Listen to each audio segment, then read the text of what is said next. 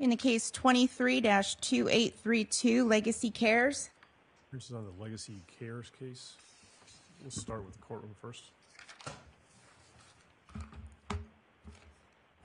Good afternoon, Your Honor. Hank Taylor and Bob McClurgan on behalf of the debtor, Legacy Cares. Thank you. Good afternoon, Your Honor. Bradley Pack representing Wholesale Floors, LLC, Elite Sports Builder, LLC, RH Dupper Landscaping, Inc., and JFK Electrical Contracting Enterprises.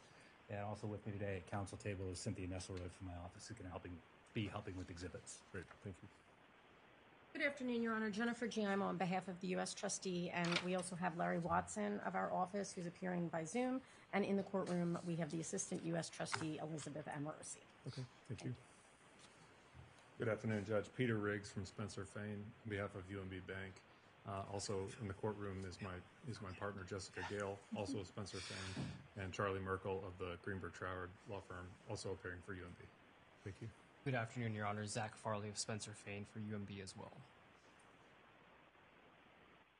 Good afternoon, Your Honor. Jordan Kroop of Chelsea Stang, Zealand Jones on behalf of the Official Committee of Unsecured Creditors. Thank you. Good afternoon, Lamar Hawkins, counsel for Image, Pace, and Spray Foam. Good afternoon, Your Honor. Phil Giles on behalf of Kearney Electric. Your Honor, James Egaldi for Eastern Funding and Macro Lease Corporation. Thank you. Good afternoon, Your Honor. Robert Warnicke for Hayden Companies, LLC. Thank you. Your Honor, James Reed, Udall Shumway for RKS Plumbing and Mechanical. Thank you. Good afternoon, Your Honor. Patrick Dirksen for Jayco Design and Installations, LLC. Thanks. Good afternoon, Your Honor. Chad Schecksnyder for Oakland Construction. Thank you. Good afternoon, Your Honor. Alan Maida with Bertrand Cracchiolo on behalf of Pacific Proving, LLC. Good afternoon, Your Honor. Ben Reeves on behalf of E&K of Phoenix, Inc. Thank you. Good afternoon, Your Honor. Warren Stapleton appearing on behalf of Salt River Community Gaming Enterprise, Casino Arizona. Thank you. Other than the appearance of Mr. Watson on screen, is there anybody else online that would like to make an appearance? I see the name Lucas Hammond.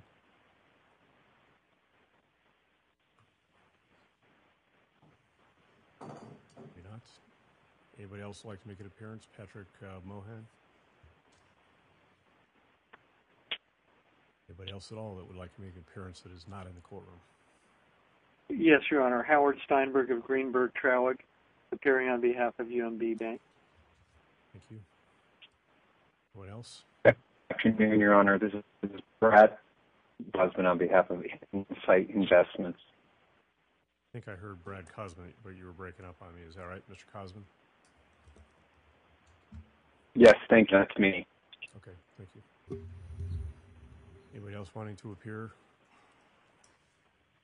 Mr. Taylor, let's start with you, please.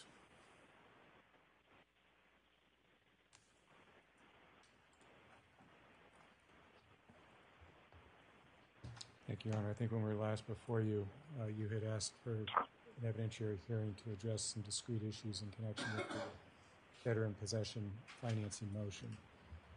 We're prepared to put that evidence on. I have two witnesses, Mr. Keith Berman and Mr. Doug Moss, that we're prepared to offer testimony from.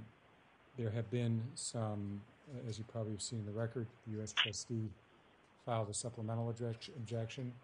I believe we have, at least for the purposes of this motion, addressed the U.S. trustee's concerns. Among other things, we filed a revised budget that removed some items that are no longer necessary, some positions that are now vacant and not going to be filled. We've also, in that budget, provided some greater disclosure concerning the expenses, concerns that the U.S. trustee had raised. And we filed that revised budget with the court this morning. The other concerns of the U.S. trustee, as I said, I think we have addressed or are addressing. I'll let Ms. Giammo speak for herself, obviously, but I believe that they are going to not object to approval on a final basis of the DIP motion, at least.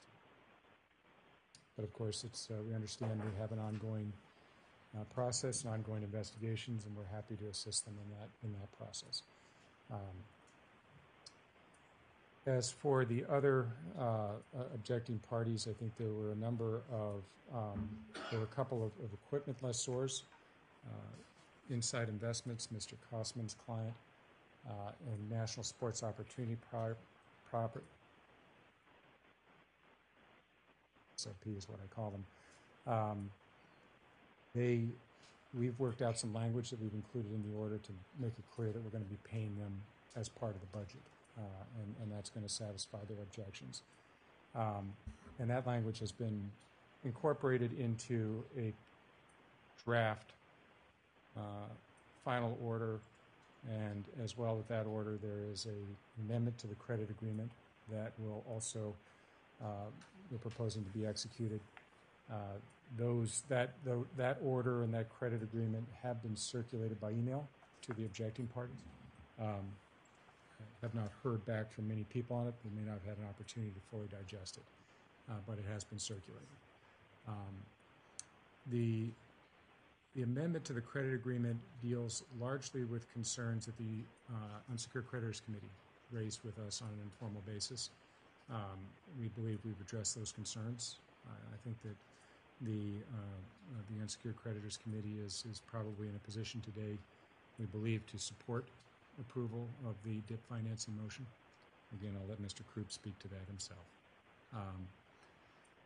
The other objections that we received back last month at the time prior to our last hearing before the court dealt with some what I will call just concerns from mechanics lien holders dealing with, they didn't want to have a de facto stay of litigation against the fee. We've taken the view that that's no longer an issue because we've removed that to this court, so there's not a stay issue at this point.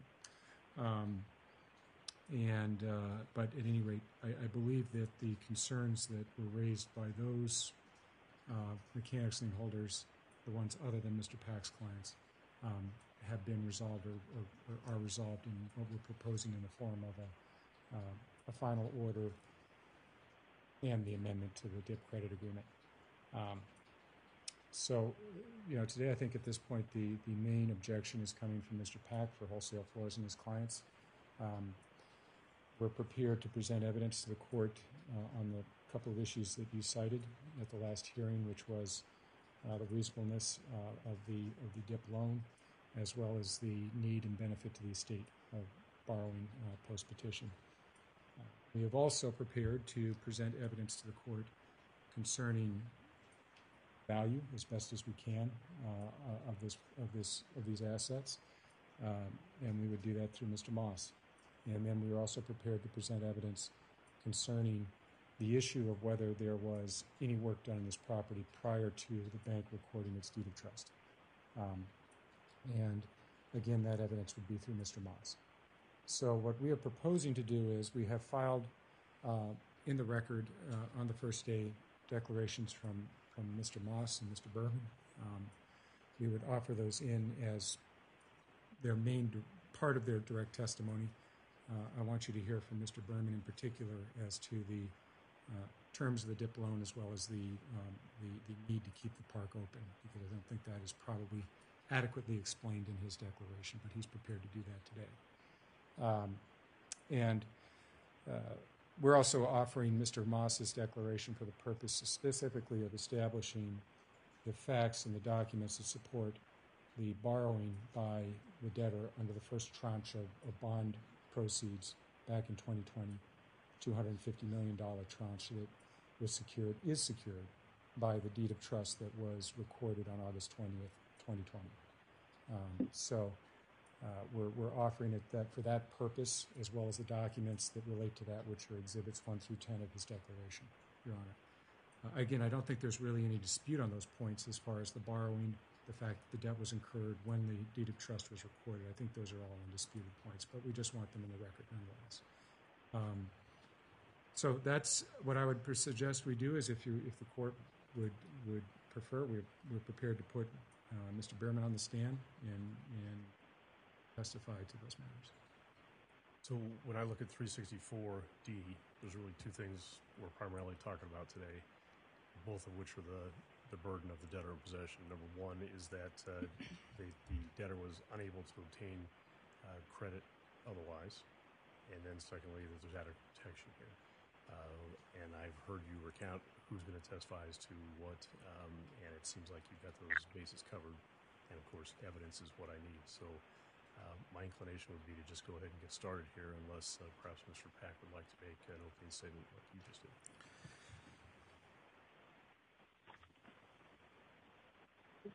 I don't have any opening statement, Your Honor. I think we addressed the legal arguments pretty extensively at the last hearing. There are a couple maybe housekeeping matters concerning exhibits. One, Mr. Taylor and I had both agreed to the admissibility of our respective sets of exhibits. So that would be debtors exhibits 1 through 3 and wholesale floors exhibits 4 through 7. So at this time, I just ask Mr. Taylor can confirm, but I'd ask that they be admitted into evidence. That confirm that, Your Honor. Okay, great. Your Honor, if I may. Peter Riggs for UMB Bank. We have not seen Mr. Pack's exhibits. I don't know what his foundation or evidence or basis are for them. He did not circulate them in advance, and so we object to documents we haven't seen. Okay, I guess we'll talk about those when we get to them. Okay, then I guess we'll get to it when we get to the exhibits. The other housekeeping matter that I had was with respect to the debtor's production in camera of documents that we have not seen that purportedly bear on the value of the property. My understanding of the court's ruling at the May 31st hearing was that you had directed the debtor to produce them to your chambers in camera, but you weren't making a ruling on the admissibility of those exhibits. So I don't know if this is the right time for it or not, and you can certainly tell me to sit down if it isn't the right time. But we would object to the court's consideration of any of those exhibits that have not been produced to us and are not, that are, we assume, hearsay and that are not available for us to examine or to cross-examine in connection with a debt financing motion. So I intend to resolve the motion today on the evidence, and I didn't hear Mr. Taylor say that he intends to admit those as evidence. And while I've seen them, they're not evidence. Okay. Then I'll let Mr. Taylor call his first witness. Let's first hear from the UST and the committee. I'd like to hear what they think, and are they going to participate in the evidentiary side of this hearing? Thank you, Judge. So at the outset, just so that there's no confusion regarding the status of the U.S. trustees' objections to the DIP financing motion, I just want to clarify that we have not fully resolved all of those objections. Mr. Taylor and I have discussed by phone and email that for purposes of today's hearing, the U.S. trustee will not stand in the way of allowing the DIP financing to continue so that the park remains open and operating pending a sale. And some of the specific issues raised by the U.S. trustee and her supplemental objection have been addressed. As Mr. Taylor pointed out, there was a revised budget was filed today that did appear to reflect changes to the original budget. And the debtor has filed a detailed itemization of the expenses set forth in the summary of the DIP budget, and that's definitely helpful. We didn't receive that until yesterday, so we still need adequate time to scrutinize the budget to make sure that all of our concerns that we outlined in our supplemental objection are addressed. Tell me what you envision, though. It sounds like on the one hand, you're okay with the final order approving the DIP financing to be entered by the court, but what's to happen with your to-come items? Well, basically what I'm saying, Judge, is that the budget, the U.S. trustee is not agreeing to and signing off and approving that the budgeted items are all reasonable and necessary and appropriate, and that we won't later object to the payment of any of those expenses. All we're saying, and I believe Mr. Taylor, we both agreed that that this was an appropriate position to take, that for today we're fine with the loan going forward, but he understands, or debtor understands, that we are continuing to investigate, and like I said, we're going to look into the revised budget. They've been very helpful in providing us information and communicating with us, but we do reserve the right to investigate and, if necessary, at a later point, object to payments that the U.S. trustee determines to be duplicative, unreasonable, unnecessary, or not a benefit to the estate. So if this final order calls for approval of an attached budget, you want to reserve the right to challenge that budget somewhere down the road. Challenge the payments made under that budget. Yes, Your Honor. Exactly. Retroactively or in advance? Well, what I would say is that we would want definitely, obviously, in advance to be able to object. And as far as retroactive, if there was any expenditures made that were not made, that were not reasonable or necessary and not a benefit to the estate, then I think that that would be open to objection by the U.S. trustee or anybody in, that's interested in this case. So if the attachment is approved but proves later to be unreasonable and you can persuade the court of that, you, A, want the opportunity to do so, and B, reserve the flexibility for that order to be revised. Exactly. Precisely. What other items are still yet unresolved with UST? Okay, so... And I do want to point out that our reservation of rights also regarding the budgeted items includes a reservation pertaining to the management fee that's being paid to Elite. Again, we discussed this with Mr. Taylor, and we are planning to continue working with Mr. Taylor and Mr. Berman of MCA to get clarity regarding the propriety of that fee, but that is something that, again, we are still reviewing. I mean, that's part of the same thing you just mentioned, which exactly. is the budget issues. Yep. I just wanted to be clear that did include the Elite management fee. So the one issue regarding the retention of Elite Sports that we raised in our supplemental objection is that, and the U.S. trustee still has concerns about the fact that Elite, as of today, does not appear to be authorized to conduct business in Arizona. I understand from Mr. Taylor, and he sent us the documents showing that within the last week, Elite had filed an application to conduct business in Arizona as a foreign entity under a fictitious name, Elite Sports Group AZ LLC. The last that I looked, that appears to be pending with the Arizona Corporation Commission. And really, what we're concerned about is that this change in the name of how Elite's doing business in Arizona, and the failure to get that appropriate authorization until post-petition, we want to make sure that that's not going to cause any problems, for example, with insurance issues. So I think we need to make sure either today by confirmation with the debtor or as soon as possible after today's hearing that there's no possibility of insurance coverage being jeopardized as a result of these lapses. Let's see.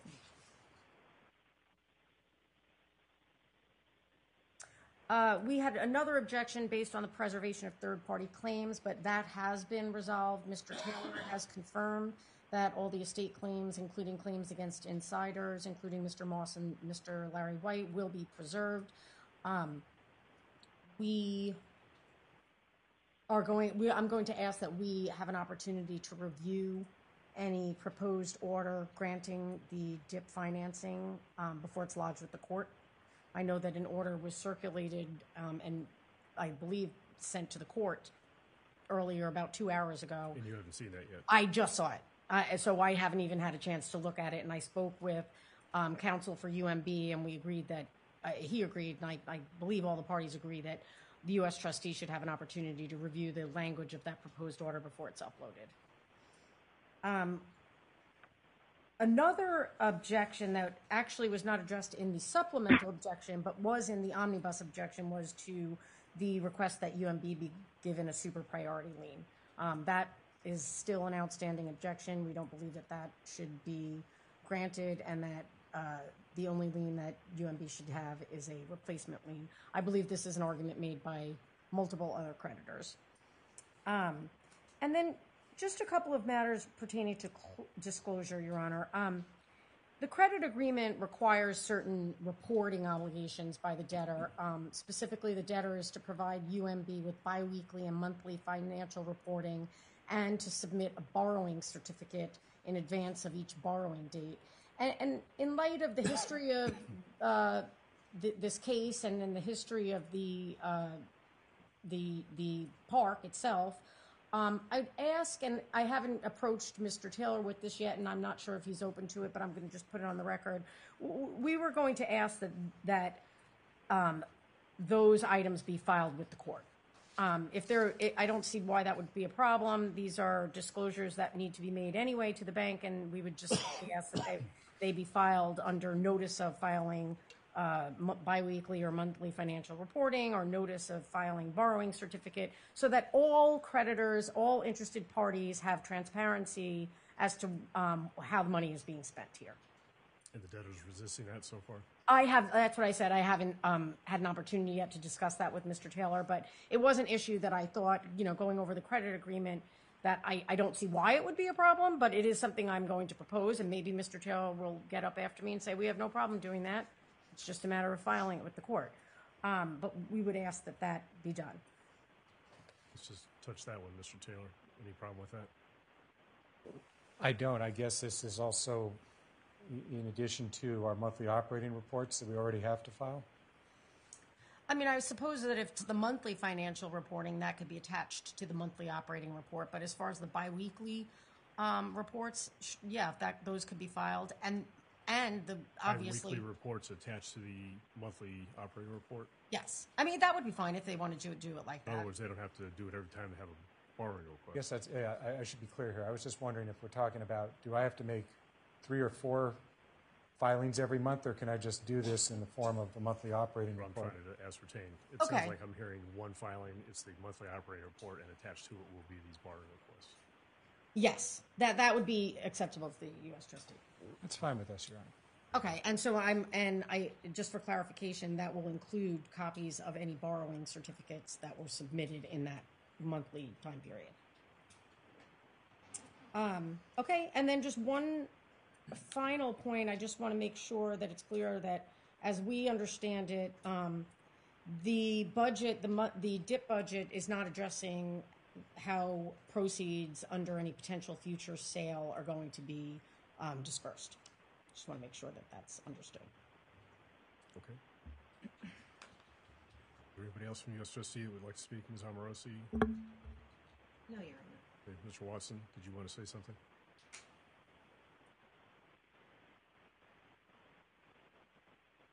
Mr. Watson, can you hear us, and is there something you wanted to add here?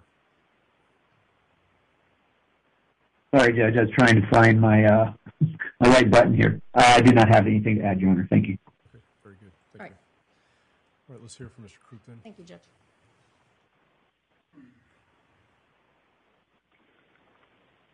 Good afternoon again, Your Honor. Jordan Kroop representing the committee. Mr. Taylor did accurately reflect where the committee is holding at this point. Over the last few days, really into last week, I engaged in what I would characterize as really constructive conversations with counsels for both the debtor and for UMB about the committee's, several concerns that the committee had about the relief being sought today. Those conversations continued and resulted this morning in a resolution of all of the committee's concerns with respect to the issues that we raised last week. Those are accurately reflected in the form of order and amendment to the credit agreement that I have seen and did have an opportunity to review. So at this point, the committee stands in support of the approval of the final debtor in possession financing order today.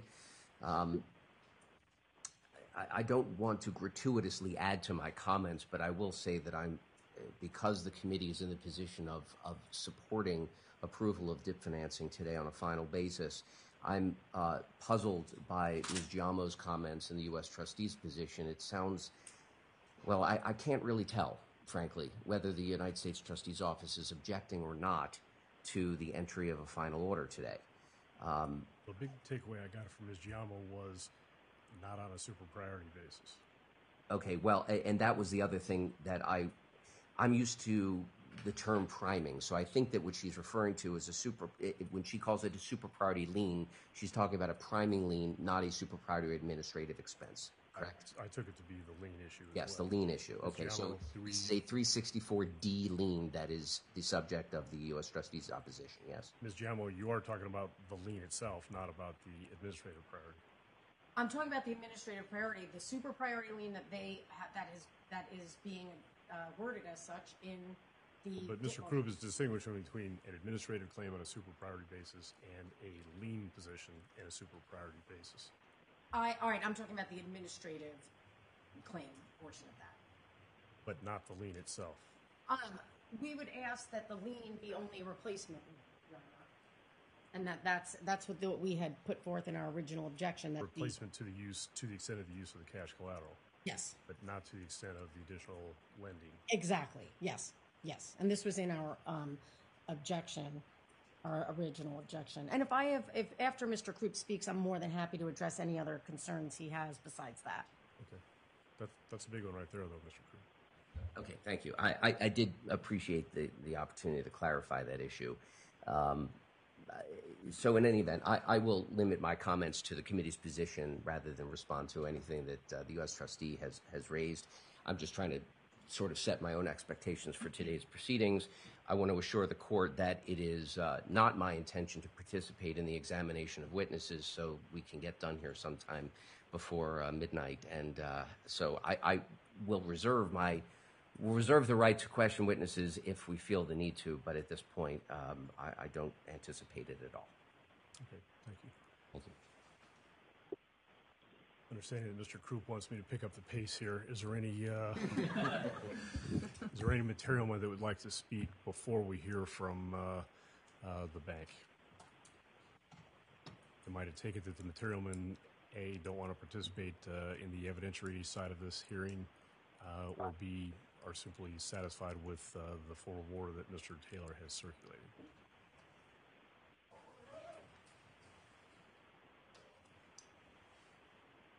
Phil Giles, again, Your Honor, for Kearney Electric. I did have a chance to review the form of order, and I discussed this with Mr. Taylor ahead of today's hearing. I just want to point out it does require a correction as far as the challenge period and when it begins. It references the interim orders, but the interim orders is defined as both the first and second interim orders. So we just need some clarity in the language in this final order as to the date the 75-day challenge period actually begins. And the only other objection we have is to the credit amendment, which Mr. Taylor and I had a chance to discuss at the last hearing, using an amendment to resolve Kearney Electric's objection. Within the amendment, and it's on page... Apologize. It's on page 2 of the amendment. It's paragraph 4. It's the changes to 8.1L of the credit agreement. There's a parenthetical that reads, but not foreclose on their liens upon any material assets of debtor or the fee interest of the landlord. Again, my client maintains it has a mechanics lien against the actual land owned by the landlord, which is not property of the state. And so we just object to the addition of that clause. Outside of that, we're okay with the form of order and this amendment to the credit agreement. Thank you. I think at last report, Mr. Hawkins and Mr. Warnicke had a problem with where we're at, but are you okay where we're at now? I could have yelled this across the room. I would have. What Mr. Giles just said, that's what we agree with, although we're very much in support of what Mr. Pack is raising as well. My client also believes it has an interest in the land, so we agree with Mr. Giles. And I was planning on staying out of Mr. Pack's way. So, okay, come join me. Let me turn to the bank then, Mr. Riggs. Is there something you'd like to offer before we get to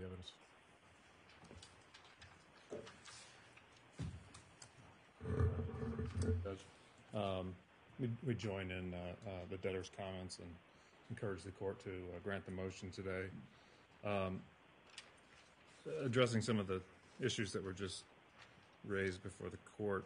First, with regard to the comments from Kearney Electric, my understanding of that objection, Judge, is that they believe that the bank should not be able to declare an event of default under the credit agreement if any of the materialmen are successful in foreclosing against the property owner's fee interest in state court. And I think they're concerned about their third-party rights being compromised.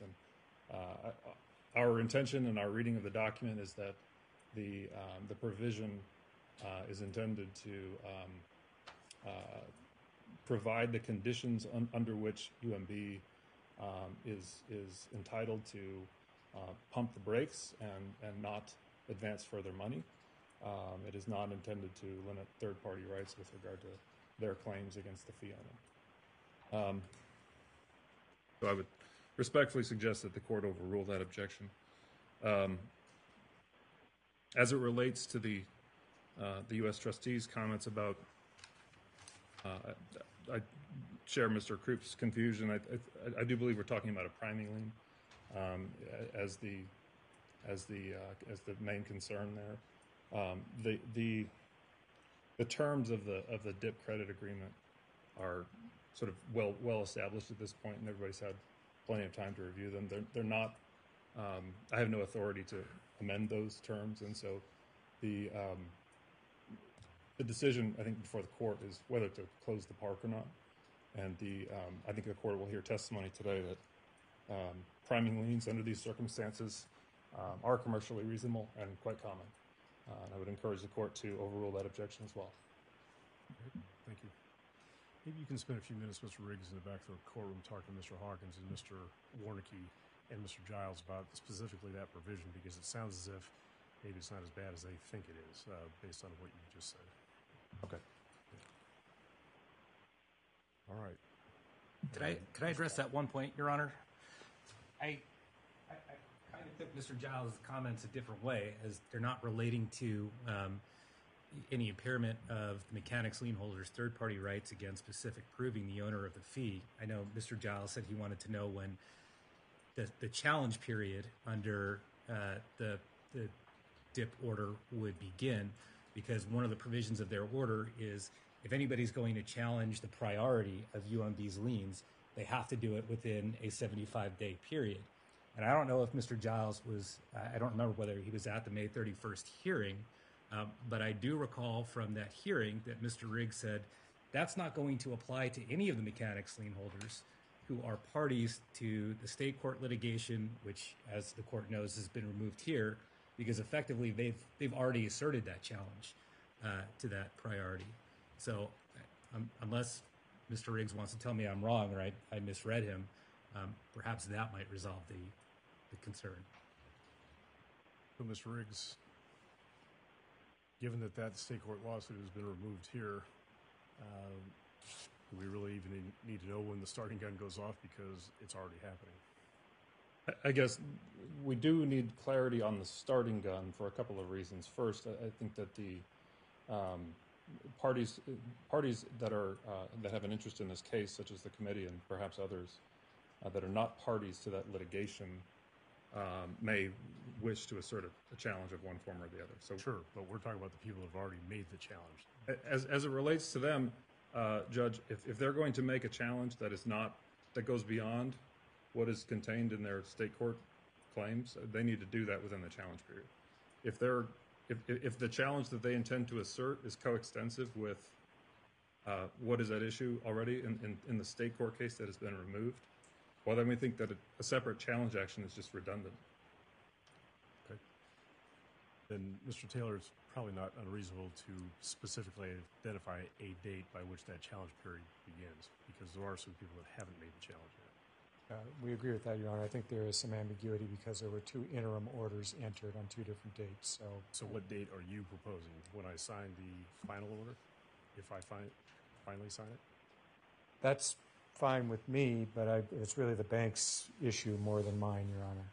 I'm sorry, Judge, what was the question? The question is, if we're going to specify a start date, when is that start date? When I sign a final order approving the DIP financing? I think that if I recall correctly, the language of the interim order reads that it would start as of the date of the first interim order.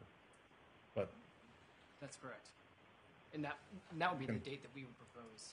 It continues on with what we've had previously. In other words, the clock is ticking already. That's correct, Your Honor. And one other point of clarity that I just wanted to make very briefly is, to the extent that we have heard, sort of rumblings that the material men intend to seek remand of the lien priority litigation. To the extent that occurs and there isn't a separate challenge action brought in the bankruptcy court, they need to assert whatever challenges they have in the bankruptcy court to the extent that that case is remanded. I think that's only fair as far as our own due process rights here in this court. I understand what you're saying. All right, Mr. Pack, was there something else you wanted to say before we get started here? No. All right, Mr. Taylor, let's call your first witness, please.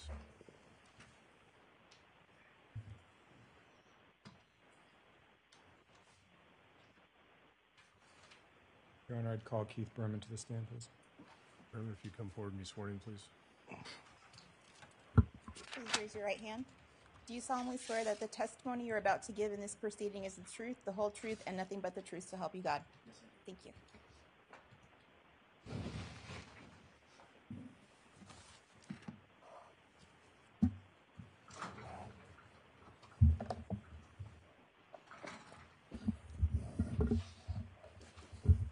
Berman, can you please state your name for the record? Yes, Keith Berman. Please tell the court how you are currently employed. I'm a senior managing director at MCA Financial Group Limited here in Phoenix. We're a corporate turnaround and restructuring firm. How long have you been with MCA Financial, Mr. Berman? 23 years. And in your work with MCA Financial, can you describe to the court what your work is? It has been at MCA Financial? Sure. Your Honor, I've run all manner of corporate restructuring and turnaround projects. I've been a court appointed receiver over 150 times in various states. Various courts, been financial advisor in a number of bankruptcy cases over those years. I also act as an expert witness on issues of interest rates, plan feasibility, 1111B election, all manner of sort of bankruptcy type issues for financial advisors. Let me ask you specifically, do you have any experience in negotiating or obtaining loans for distressed companies? I do, yes. Can you please explain for the court what your experience is in that regard? Yes. Over the last 23 years, I've been involved with many dozens of refinancing projects, both out of court and in court. Oftentimes, I'll get referred into a borrower by a lender in a distressed situation under a forbearance agreement, work with that borrower with the end goal of getting a refinancing done to take the bank out, if that's what the bank desires. I also, when I'm retained directly by debtors, both in and out of bankruptcy court, I work, if there's a situation with the bank where they're in default or they need a new lending institution, work with those borrowers very closely to go out in the market, find loans that are going to suit their needs and going to accomplish the objective in many cases, which is taking out the existing bank or providing supplemental financing for the debtor's operations. I've also, in bankruptcy court, been involved with a number of DIP financings, both obtaining DIP financing, managing DIP financing when it's received, negotiating terms of DIP financing, and sort of assessing what the market is for DIP loans, negotiating the best deals on behalf of my clients. Aaron, just to put a little finer point on it, about approximately how many times have you been involved in negotiating or obtaining loans for distressed companies outside of court or outside of bankruptcy? Let me put it that way. Over 23 years, more than 75, I would say. Okay. How many times have you been involved with obtaining or negotiating the terms of a DIP loan in bankruptcy? At least a dozen, if not more.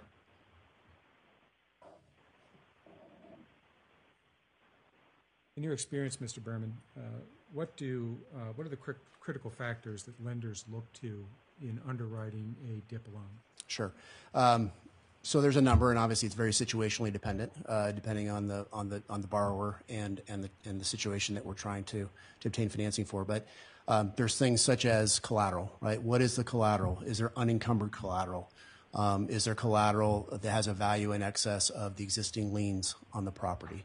That's certainly a really critical factor.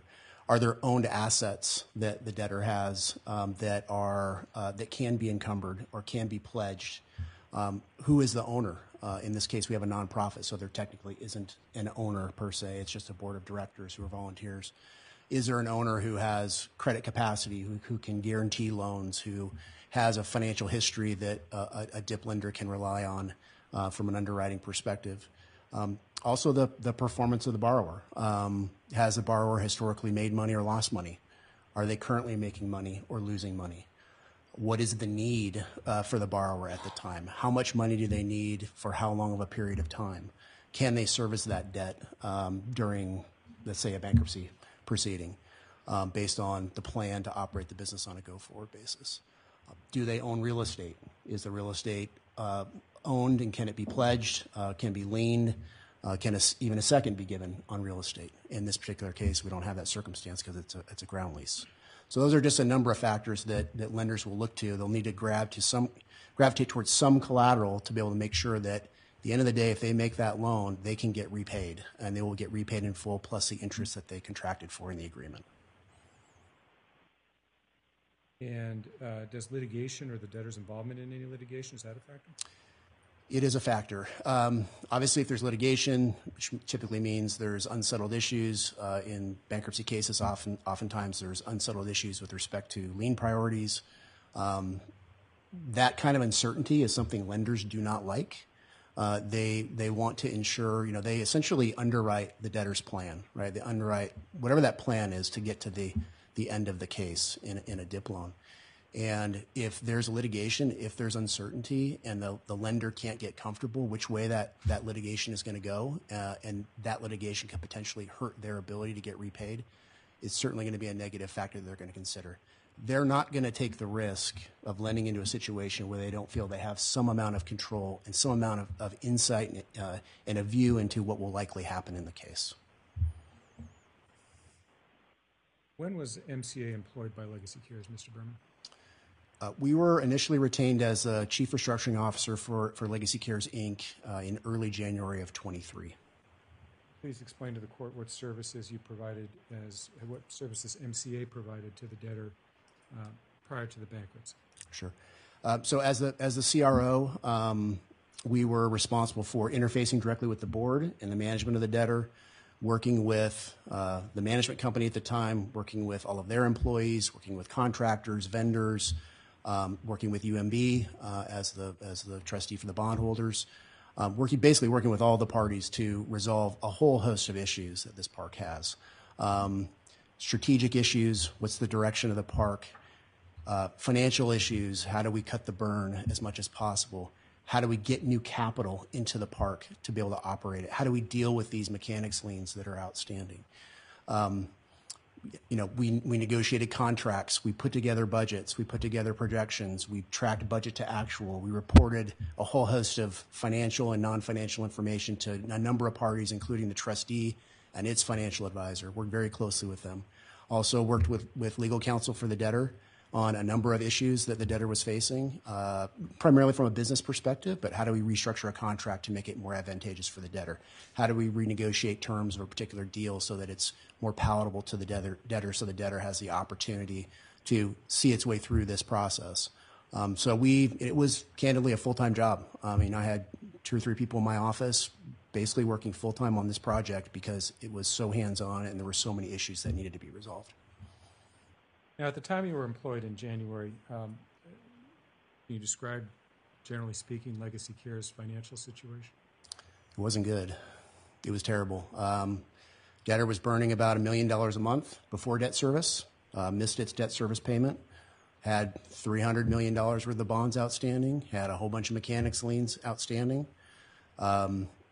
was essentially having to borrow money from the trustee and the bondholders, had to borrow new money in order to be able to sustain its operations and just pay its bills in the ordinary course. And at the time that I got involved, the debtor was working with an investment bank to try to raise additional capital, either through some kind of quasi-equity infusion or issuance of new bonds that would be either pari passu or junior to the existing bonds. That was an effort that started even before I got involved in October, I believe it was, but it had been ongoing for some time, and we were kind of right in the middle of that when I got involved in January of 23. What was the name of the investment bank that had been engaged? So it was Loop Capital. I believe they're out of Chicago, but a national outfit who specializes in bond financings for this type of project. Okay, and what was the debtor considering or trying to work with Loop Capital to obtain? They were trying to, quite simply, money. They were trying to obtain money to put into the debtor through really whatever form. I mean, they were kind of specialists in bond financing, so they gravitated towards the bond markets. They're trying to get money to come in junior to the existing bondholders. I think I even saw estimates of up to $100 million of new money to deal with both, mechanics liens are outstanding, unpaid accounts payable, and, unsecured debts, as well as provide working capital for the park, because the park was continuing to lose money on a monthly basis, significant amounts of money. And the park needed a runway to get to profitability to where it could, hit its projections and then start to service the debt in a number of years. And so that process was in the middle. They were, they had put together materials. They had, talked to a number of different potential investors, and were in the middle of that process when I got involved. Can you tell the court how that process with Loop Capital ultimately played out? Sure. It's kind of seemed like an endless stream of conference calls, weekly conference calls or biweekly conference calls to talk about the status. The reality of it is, though, that Loop was not able to deliver any proposal that I ever saw, not even a draft of a proposal. But I'm not aware of any third party who committed in any respect to provide any new capital to the debtor under the circumstances that they were being asked to. And so in about, I would say, March timeframe, March of 23, I know we made a decision at the debtor, as well as the bondholders made a decision that this was a fruitless effort. It was a waste. It was a waste of time to continue. Despite Loop's best efforts and their canvassing of the markets, this wasn't going to happen. And so we, Loop was told to stop the activity because they couldn't produce anything, and we need to look at other alternatives, namely potentially filing for bankruptcy. Okay, so that was about mid-March, you say? Yes. Okay. At that point in time, did the company make a decision to try and obtain a DIP loan? It did. And why did the company need a DIP loan if it was going to file bankruptcy, Mr. Berman? Well, we're losing $1 million a month. We knew that we would have to fund the administration of the bankruptcy, professional fees. We knew we'd have to keep everyone current in the bankruptcy and not become administratively insolvent. Despite our efforts to reduce costs as much as possible, given where the revenue level of the park was, the profitability just wasn't there. It needed more time to continue to build volume, and that was years down the road, not months down the road, and it couldn't be turned around that fast, particularly going into the summer season, which is a little bit slower, given the heat in Phoenix and the relative lesser activity here in town. And so we knew we needed money, or else this case would be DOA. We might as well, hand the keys back over essentially to the bondholders or file for Chapter 7. Okay. You testified a little bit ago about the factors that DIP lenders look at in underwriting a loan.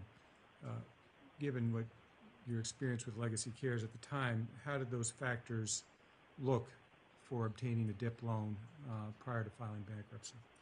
Not very good. We had no collateral. There was $300 million of senior bonds. They had a leasehold interest in the park. There were no unencumbered assets. Essentially, all the assets are leased. So there was no even just, golf carts and equipment. None of that was even around. Not that it would provide us enough capital to operate, but there wasn't even that to work with. The land is leased, under a ground lease with a third party. So there's no real estate to attach to. The park had lost, in calendar 22, lost $12 million before debt service. So just operating the park and trying to keep the lights on. Park continued to lose money in 23 every month, despite efforts to reduce costs. Still continues to lose money today. There's no owner for the park. It's a nonprofit.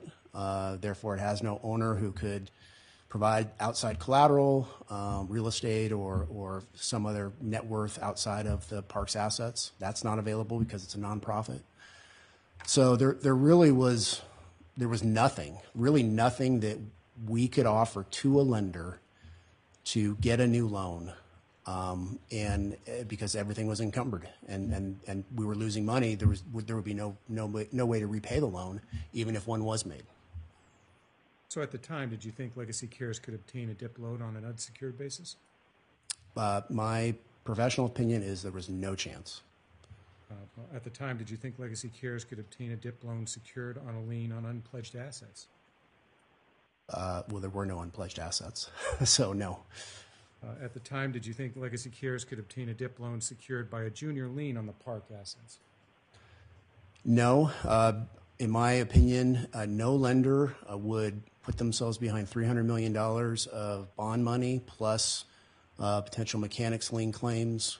So now you're talking, you know, $330, $340 million. This park was losing $12 million a month, or sorry, $12 million a year, $1 million a month. There was just no way that a lender, you know, would take a junior position because there's just no way for them to get repaid, absent a sale for a number that would be totally unrealistic. So at the time, did you think it would be possible for the debtor to get a DIP loan without offering a priming lien? Objection. Speculation. I think he's already qualified that he's an expert in what the factors are for underwriting for a DIP loan, and he is capable of testifying as to what his thought was at the time. He was advising the question whether he sought priming lending from a similar source. We'll get to that, Your Honor. But I'm asking him if it was did he think it was possible to obtain a DIP loan without offering a priming lien to the DIP lender?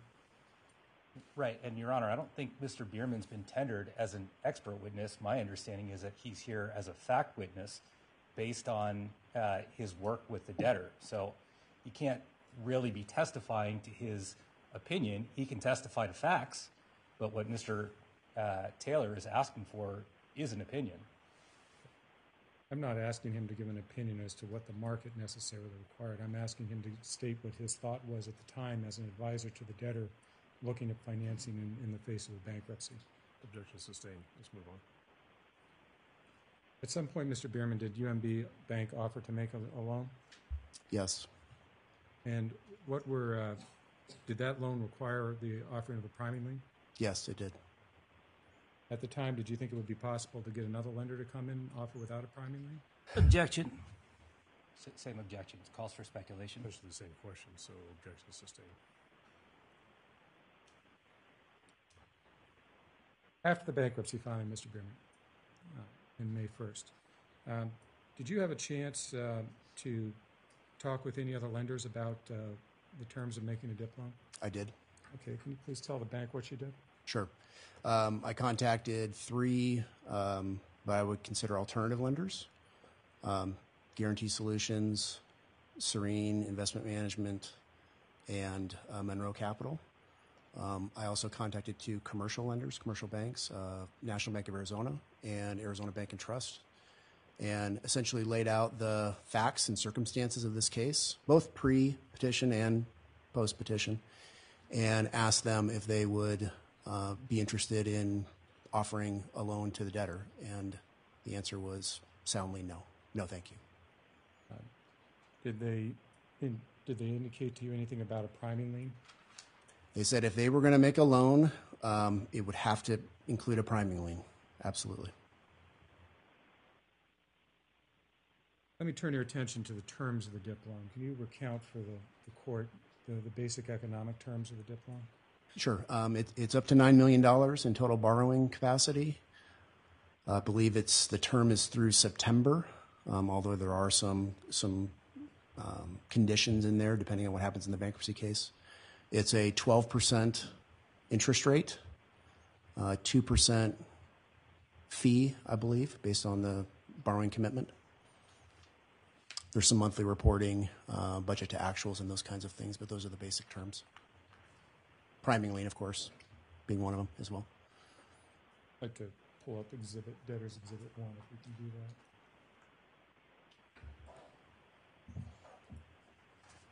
Chairman, you have in front of you what's been marked as Debtor's Exhibit 1. Hold on a minute. I'm not getting it on my screen here.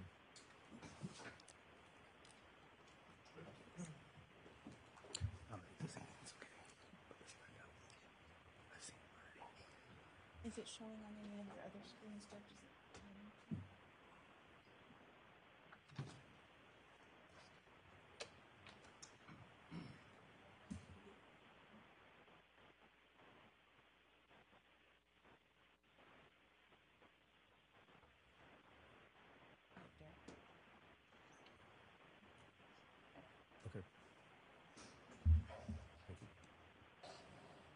Mr. Berman, do you recognize what's been marked as Exhibit 1? I do. What is that? I asked Miller Buckfire, who's the investment bank who was retained by the debtor, this was pre-petition in early April, to provide me with a list of comparable transactions based on their market knowledge and the database that they had access to, and asked them to send me some sample DIP financings that had occurred so that I could see what the terms were. Okay. And what does this term sheet indicate as far as the parameters for those DIP loans, generally speaking? Yeah, so there's essentially this sheet, I guess the search criteria, if you will, are Chapter 11 cases between October 1 of 22 and April 1 of 23, where a final DIP enter was ordered, DIP order was entered, excuse me, and that the liabilities of the case are between $100 million and $500 million, comparable with this particular case. And there's 7 transactions, 7 DIP loan facilities that they provided to me that outline who the borrower was, the case, obviously, the court, when it was entered, how much the commitment was, and then the interest rate and other costs associated with each of these loans. And looking at the loans that are summarized here, how would you characterize the terms that were offered by UMB Bank on the DIP loan? In a general sense, I would say that the loan offered by UMB is more advantageous than these loans. Certainly competitive at a minimum, but actually better in terms of terms, cheaper, fewer fees, a little more flexibility as far as the debtor is concerned and the borrowing capacity of the debtor from a timeline perspective. For the DIP loan, for example, does it require an exit fee? It does not require an exit fee, no. Okay, but these other loans do, is that? They do, which are, vary between, looks like 1% and 3%, depending on the loan. Yes. Well, what about the condition of guaranteed interest? Yeah, so that's another issue that the lenders that even I talked to said. They said, if we were to make a loan, which we're not interested, but if we were, we would require a minimum interest period. So, say, interest for 6 months. Because they don't want to take the risk of making a loan and earning 2 months worth of interest. So there would be an upfront cost associated with that commitment that we do not have in the current DIP facility with UMB. And in your experience, do DIP lenders often require debt service during the term of the bankruptcy case? They often do. It obviously depends on the case and the cash flows, but most lenders want to see some debt service so that their exposure is reduced as the case goes on. And the DIP loan being offered by UMB Bank, does it require debt service? It does not, no.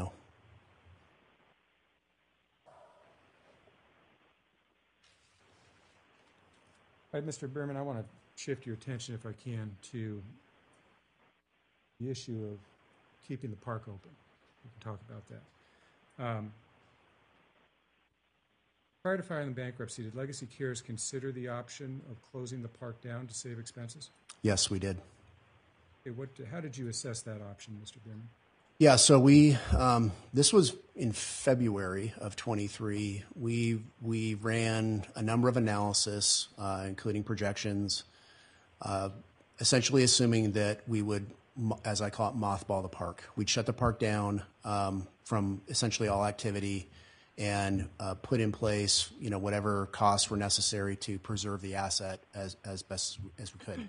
This is a large park. It's 320 acres, has tons of facilities, many of which are very expensive to maintain. And if you don't maintain them, the value goes down very, very quickly. So we ran an analysis, essentially said, what if we mothball it? What's it going to cost us? We prepared that analysis. We shared it with FTI, the financial advisor to UMB.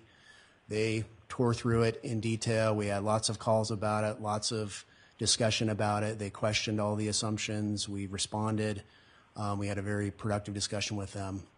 At the end of the day, this was in February. At the end of the day, the analysis was, and this was in the high season, okay, that it didn't make sense to mothball the park, that in fact it would cost more money to mothball the park on an out-of-pocket basis to preserve the assets than it would to operate the park and, basically fund the losses from the operation. Can you explain to the court why it would cost more on an outlay basis to mothball the park rather than operate it? Yes. You would essentially lose all of your revenue, right? These are tournaments, adolescents participating in practices, leagues, special events, all those kinds of things. If you mothball the park, you essentially terminate all those contracts. So you have, and those participants and those activities are responsible for paying for parking, paying for food and beverage, paying for additional ticketing for family members, buying T-shirts, buying lunch, you know, and stuff for the kids while they're at the park. So you would essentially lose. There's no revenue generating activity that you could have at the park if you shut it down or even quasi shut it down. So you would lose all your revenue. Now you do obviously eliminate some cost associated with that, but the profit, if you will, on the activities before you get to the fixed cost infrastructure is still pretty significant from the revenue generating activities.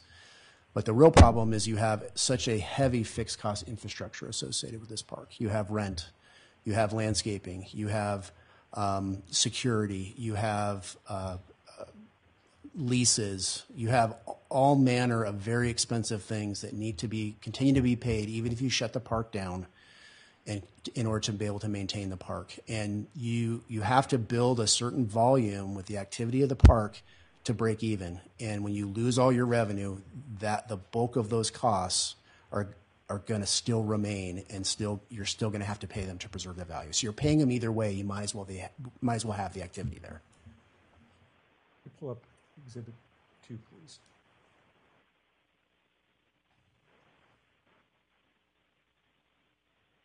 Chairman, do you have in front of you what's been marked as Debtors Exhibit 2?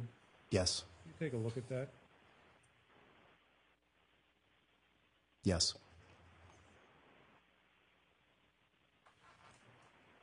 I don't want you to go through the line item of this, Mr. Berman.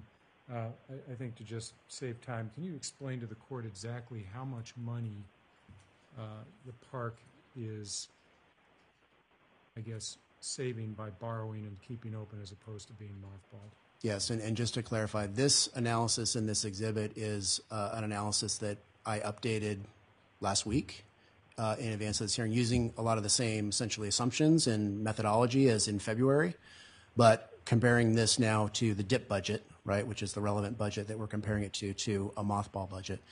And essentially the summary of this analysis is it will still cost you, or it will cost you $3.7 million more than the current DIP borrowing, the $9 million in DIP financing, to shut down this park. So essentially by keeping this park operating, you're saving $3.7 million of additional borrowings you would otherwise need to maintain the park, primarily because of the revenue loss and the loss of the contribution of that profit to the park's expenses. This is pre-taking on the new financing, though. No, that includes the new financing, Your Honor. So show me that in your model here. Sure. So really the financing, the $9 million DIP financing is essentially, if you think of that number as that's the loss that has to be funded. Okay, so on the left-hand side of this exhibit is the DIP budget. Okay, and you can see if you go down to the very bottom here, let's see, the middle of the page, the net operating loss plus additional cash outflows. This does not include, this does include professional fees. You see a loss of $6.243 million for June to October. Okay, then on the right-hand side is the mothball budget, and you'll see the loss is now this, the number on the far right side where it says difference, favorable/unfavorable, that's the favorable or unfavorable variance. So when it shows as or reflects as a negative $3.656 million, that's a loss in addition to the $6.2 million loss that you would incur under the DIP facility as an operating park. So it's incremental loss. Because, again, because of the loss of all of the revenue, and because you are making money from a, what I call a contribution margin, when you take your revenues less your direct expenses, namely your coaches, your referees, you know, those kinds of expenses. Even when you take those out, you're still, you know, you're still making, even when you pay those expenses as an operating park, you're still making that profit that then goes to pay rent and utilities and property taxes and all those kinds of things. You take that out, and all of a sudden you're just paying all your expenses with no revenue, no offset, and that's why it's $3.7 million more. Mr. Berman, in your experience in restructuring and bankruptcies, is there value to selling an operating business, an ongoing business? Very much so, yes. And in this case, do you think that the value of the park's assets, the debtor's assets, are maximized by keeping the park open versus mothballing it?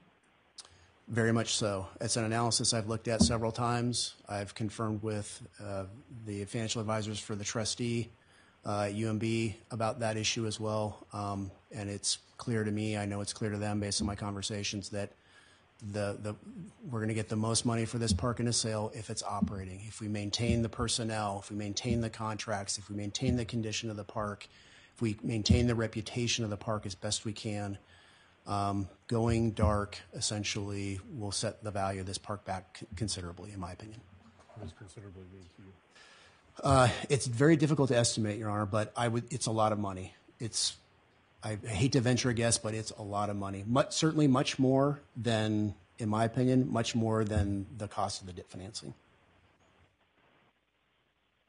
Let me put a little finer point on that. Can you explain to the court what are some of the things that, if you shut the park down, happen and to detract from value? Sure.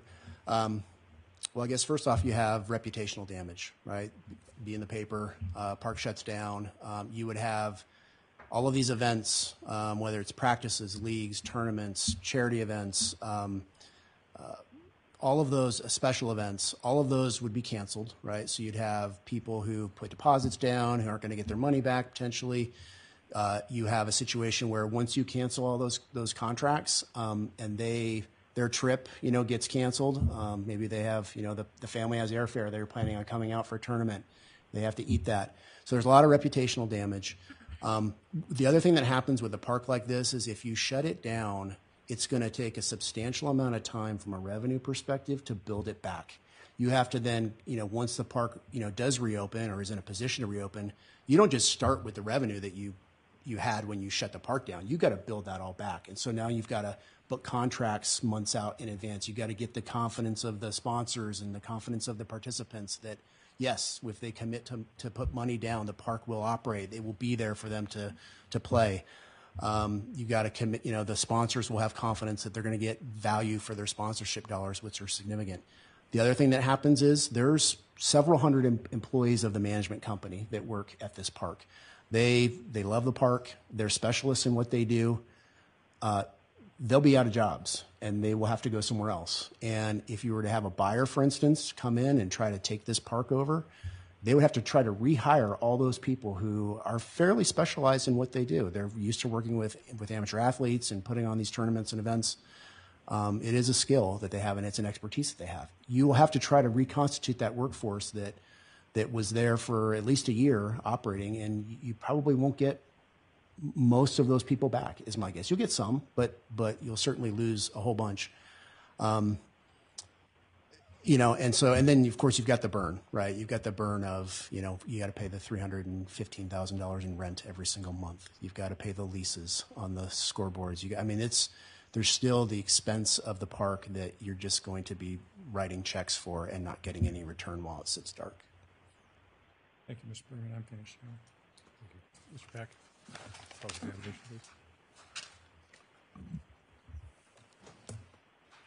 Good afternoon, Mr. Berman. Mr. Pack. So I think I was a little bit confused about some of your testimony. I thought I heard you say that the debtor, if it gets this DIP financing, is going to be making a profit, but that's not really true, is it? No, if I said that, it's certainly not correct, but that's certainly not what I intended to say, no.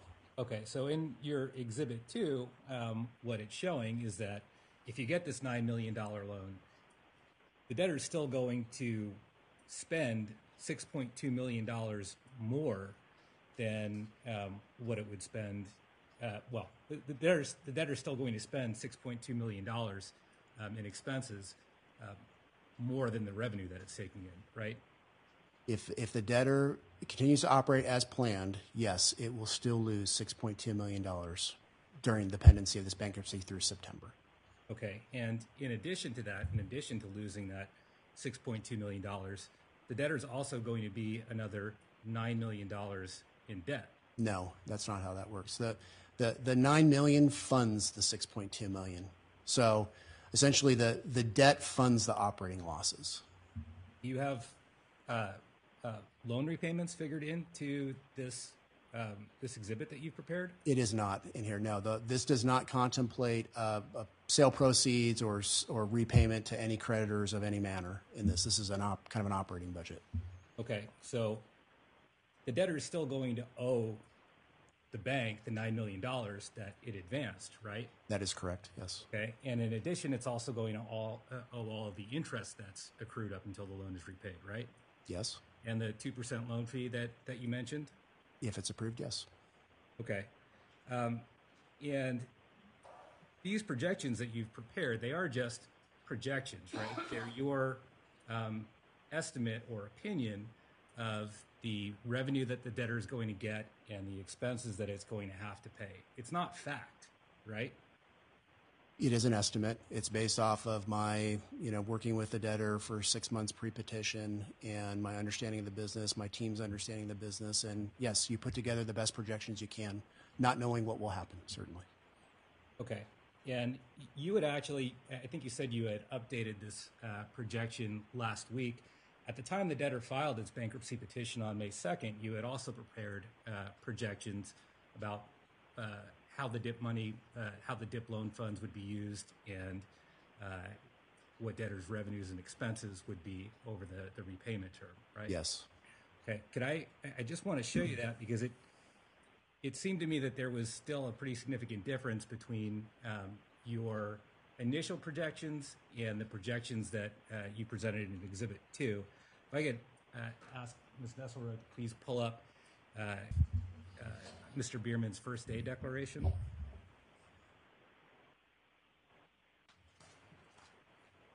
And go to page 16.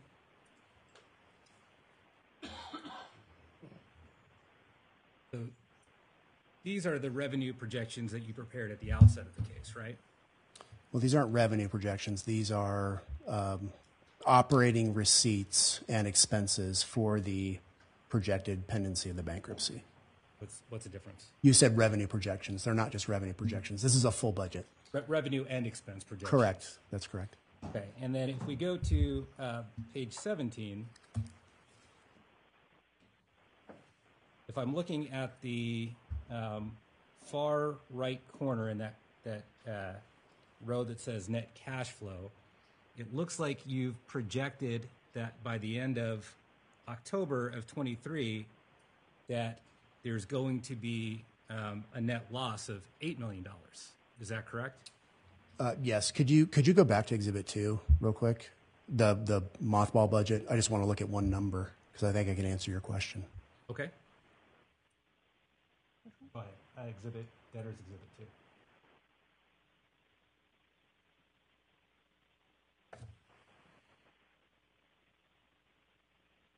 What is it that you wanted to see? Scroll down to... Okay, I understand. I've seen what I need to see. Okay. It doesn't change the fact that you initially projected that the debtor was going to lose $8 million, and now you're projecting it's only going to lose $6.2 million. That's not correct. This is the same exact budget as was in the DIP. This is for what's in the mothball budget is from June to October because it didn't make sense to have a hearing about what already happened in May. The first budget that was filed was from May to October. So you're missing an entire month of losses in the comparison. That's why the numbers are different. Okay, well, let's look at the losses for May that you had projected. Let's go back to Mr. Bierman's first day declaration. Okay.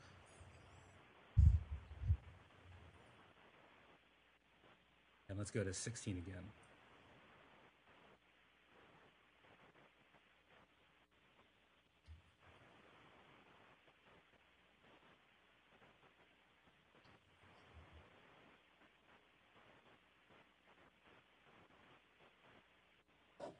Okay, so on this Go back to, okay, this is May. So if you look at this projection, this shows the losses that you are projecting for May, right?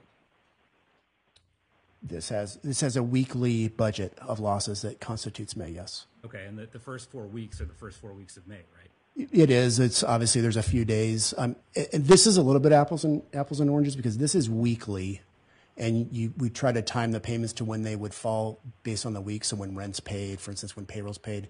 If you're looking at a monthly, it's going to be different because the month is going to capture those expenses, but it's not going to necessarily capture the precision of a week-to-week budget. So there is a bit of a difference there from an apples to or comparison purposes. Okay, but overall, there's only 3 days difference between a budget that shows revenues and expenses for May 1 through 28 versus a budget that shows revenues expenses for May 1 through May 31. It just depends on when the payments fall within the weeks, Mr. Pack.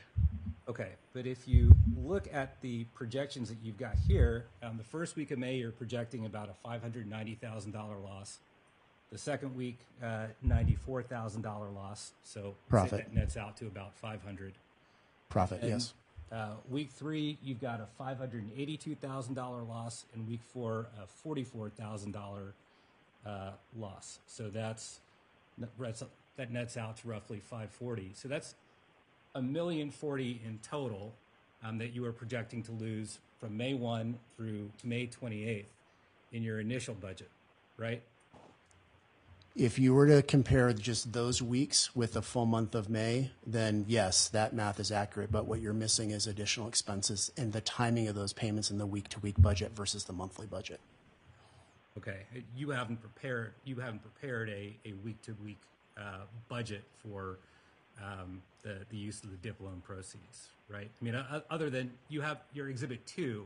Doesn't reflect a week-to-week budget. That is correct. The Exhibit 2 is just a comparison. Again, it's for different purposes. It's a comparison of over the pendency of the case, how much will we essentially need or lose operating the park versus not operating the park. So it's 5 months of activities versus week-to-week. So it's like I said, it's not, you can't directly compare them because this week-to-week budget that's up on the screen is as precise as we can make it in terms of when payments are actually made.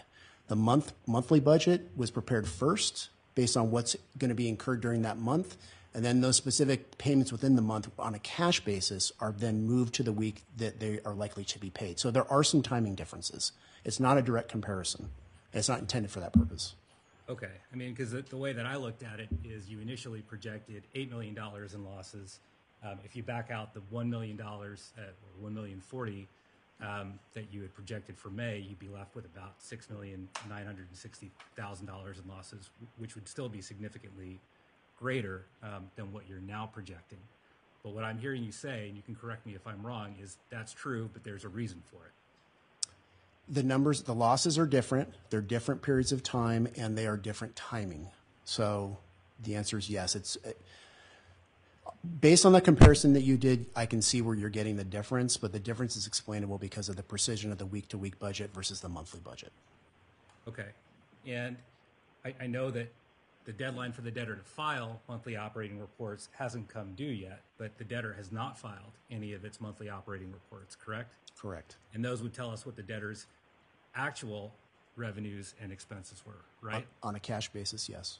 But at least on the record that we have in front of us right now, because there aren't any monthly operating reports, there really isn't any disclosure to the creditors at large as to how the debtor's actual performance stacks up to your projections of how the debtor would perform. Is that fair? To my knowledge, we've not filed anything with the court that shows budget to actual performance because it hasn't been required yet. Okay. And none of the loan proceeds that the debtor is going to take from UMB's DIP financing are going to be used to add any improvements to the park, right? I guess it depends on how you define improvements, but we're not planning on building anything, if that's what you mean. Okay. So the loan isn't necessarily going to enhance the value of the park. It's just going to keep the value of the park from deteriorating. Is that correct? I disagree with that. And why is that? Well, because it is going to enhance the value because it's going to continue it as a going concern. Continuing activity at the park having a reason for people to come to the park to pay for their tournament and their practices and sponsorships, that is a real value to the DIP loan, is keeping it operating so that it can be sold as an operating park as opposed to a basically just a debt facility. Okay, but the debtor was operating on the day it filed its bankruptcy petition, right? Correct. And the debtor is still operating. It is, as of today, yes. Okay, so there's nothing about the DIP loan that's going to change the value of the park from day one of the bankruptcy and make it greater than it was on day one. Is that well? I mean, I guess I still disagree with your premise. At the end of the day, I mean, advances have been made under the DIP loan. Those advances have been used to pay operating expenses of the park and fund losses of the park so that it can continue to operate. So there has been a very tangible value associated with the advances that have already been made on an interim basis under the DIP facility. That has enhanced the value of the park, in my estimation, because it's now a park that can be marketed and is being marketed on a weekly basis to buyers who can see the activity, who can see the contracts being performed, who can talk to the employees about how they operate the park, and then they can make a decision what they want to pay for it when they decide to make an offer. Okay, so I understand the concept that by allowing the park to remain open, that maintains the going concern value of the park. And I understand you believe the park is more valuable as a going concern than if it's mothballed. But you can't actually quantify, put into numbers, the impact that keeping the park open will have on the value of the property, can you? It can't be precisely quantified at this time because of the ongoing marketing process. Okay. And also, you couldn't say with any certainty what the property will ultimately sell for, correct? It will be sold for what someone wants to pay for it, and at this point, we're in the middle of that process, and not all the offers are in, and I don't know what it will ultimately sell for at this point right now. Okay. I have some questions about your mothball projection, so if we can go back to debtors exhibit number 2.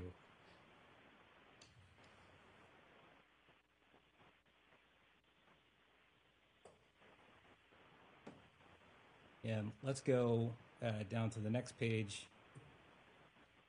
So this is pretty small. I wonder, Ms. Nesselrode, can you enlarge it? I'm primarily interested about in the right side of this document. Well, actually, that's not going to work because then you can't see what the expense categories are. So let's go back as far left as you can. That's good. Let's stop there. So you're projecting that if the debtor is mothballed, it's still going to spend $90,000 a month on electricity. Is that right? Yes. Yes. Okay. And if the debtor is operating, it's going to spend $120,000 a month in electric fees. Yes, right? I believe there's a 25% savings by mothballing it. You still have to air condition the park to some degree. Like, it doesn't have to be at 72, but it needs to be air conditioned to the point where there isn't deterioration because of the hot summers here in Arizona. And you're giving tours of the park as well to prospective buyers. Okay, you also have a line item for capital leases, macro lease, and IFS. As I understand it, that's for certain sports equipment that's leased to Legacy Cares. Is that accurate? Partly. It's for IFS provides a lease that relates to essentially the billboards and signage, electronic billboards and signage at the park. It's quite an extensive infrastructure of electronic signs and message boards. And then macro lease provides fitness equipment for the park in the performance center, primarily. Okay, and you're projecting that it's going to cost $240,000 or so more to make payments on those leases if the debtor is mothballed than if it's continued in operation? Yeah, so the $305,000 that you see in the current DIP budget, that was when the DIP budget was prepared, that was an estimate of what we felt we could negotiate a deal with IFS and with MacroLease. And so that number of $305,000 is comprised of two numbers, $250,000 to IFS, which they've agreed to, and we have paid and per month, and then MacroLease of $55,000. That's how you get to the $305,000. So both those numbers are compromised numbers based on what we thought that was a fair number to provide to them as basically as adequate protection. the amounts that are in the mothball are their full contractual amounts that are due, under the assumption that if there was no reason for them to continue to essentially cooperate with us because they didn't see the park operating and didn't know what the prospects of the park being sold were and what, whether a buyer would necessarily be interested in assuming those leases or not, under their current terms, that they would demand full payment under their contracts. Okay, those contracts aren't secured by any lien on the park, are they? Well, they have whatever contractual rights they have within those contracts to their equipment, is my understanding. Okay, so they could take the equipment back if it wasn't paid for because it's their equipment, but they don't have a lien that they could assert against the real estate, either the fee or the debtor's leasehold interest, correct? Not to my knowledge. They have what they have in their contract. And a new buyer, somebody who comes in and buys this park, presumably is going to have to pay make its own lease payments, right? Yes. Okay, and it can either choose to lease from Macrolease and IFS, or it can choose to lease from somebody else, right? They can. Obviously, there would be ramifications in terms of that lease rejection and a claim in the bankruptcy case. Okay, so the $542,000 that you're projecting the debtor would accrue on these leases, that would be essentially an administrative claim in this bankruptcy case, right? It could be, yes. But not a secured claim. I guess it maybe not secured in a sense of priority over the bondholders and mechanics lien holders potentially, but certainly secured as to their equipment. Okay. Let me go down to the last line item that you have in this projection. Let's see. Keep going. Right there. So I want to look at under where it says Legacy Cares, Inc. expenses, you've got a line item for professional fees, right? Yes. Okay. And it looks like you're projecting $1.9 million in professional fees if the debtor remains open, right? Correct. And I think you have the same amount listed, if we can just scroll to the end, if the debtor is mothballed. I believe that's right. Okay. But just with as with the leaseholders, those administrative claims aren't secured by any lien against the debtor's real property, are they? Your Honor, we object to this line of questioning. It's calling for legal conclusions. Well, he's a fact witness. He's familiar with the debtor's finances. I think he is qualified to say, as a matter of fact, whether he's aware of any liens against the debtor's real property in favor of the debtor's professionals. With respect, that wasn't the question that was asked. Well, restate the question, please. Okay. To your knowledge, do any of the debtor's professionals have liens against the debtor's real estate? Same objection. Overruled. I don't know about liens per se. Again, I'm not a lawyer, but there is a carve-out, I know, in the agreement. How that affects this, that's certainly for the court to decide, but there's not a lien filed, if you will. Okay. So those two would be treated as an administrative claim, but not a professional claim. Is that correct? Not a professional claim? I'm sorry, not a secured claim. I don't know how the court would view those claims necessarily, and what the professionals what their position would be relative to the priority of their claims. The numbers are the same, given my assessment that the work would essentially be very similar under either scenario to get this case to the end. Okay, let me move on to a different subject. As I understood the questions that Mr. Taylor was asking you, he was really trying to get at, you couldn't get financing on any better terms than UMB has offered. Is that your testimony? Yes, and we couldn't get financing, period. Okay, but isn't it true that UMB, the proposed lender, is in kind of a unique position in this case because it has by far the largest claim in this bankruptcy estate, right? They are in a unique position to protect their position. They advanced more than $10 million pre-petition out of their own money to protect their position under a very similar circumstance from an operating perspective. Okay, and if I did the math right, just very roughly, their claim at this point is somewhere in the neighborhood of over $300 million, right? Yes. So wouldn't it be fair to say that UMB already has the biggest stake in what the property ultimately sells for? They certainly have a big stake, whether it's secured or unsecured, and the portions, you know, that are determined to be secured and unsecured. Yes, I mean, by absolute dollars, they are the largest creditor. Okay. And if it is correct that UMB is a first priority lien holder, they'll be entitled to 100% of the net sale proceeds, less whatever they agreed to carve out, right? Your Honor, we object to this line of questioning. Again, it calls for speculation, calls for legal conclusions. He knows what the terms of the DIP loan are, and I think he's testified to his expertise, and he knows how liens work. Are you asking the question of whether, if this DIP financing is approved, the entire $9 million plus interest is going to get paid under any scenario, that where the sale is above $9 million? Yes. Okay, that's pretty self-evident, isn't it? Yeah, maybe I misunderstood the court's question. What I'm really getting at is this. Of all the people that are going to be paid from the sale of this property, UMB is going to have the largest share, right? Again, same objection, Judge. He's asking the witness questions about a sale process that hasn't even been proposed yet. I don't think it's appropriate for the witness to speculate as to who may or may not get paid on the sale process. Please answer the question. I'm not sure where we're going here, though. Oh, I'm sorry, Mr. Pack, could you just repeat it? Yeah. When the property is sold, UMB is going to get the largest portion of the net sale proceeds, correct? Same objection. Ooh. I think it depends. Obviously, it depends on what happens in this case, depends on ultimately how the court determines, you know, where their lien is, what priority their lien is, whether it's challenged by unsecured creditors or mechanics, lien holders. There's a lot of unknowns there. Like I said, I'm comfortable saying they have the biggest dollar claim, whether it's secured or unsecured, and what priority is yet to be determined.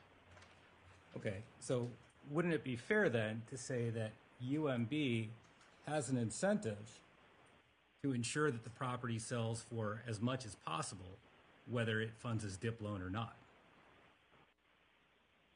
Objection calls for speculation. I think it's pretty clear to me that UMB, based on their pre-petition and post-petition offering of credit, is pretty convinced that this property is worth a heck of a lot more for everyone if the financing is provided and the park operates as a going concern.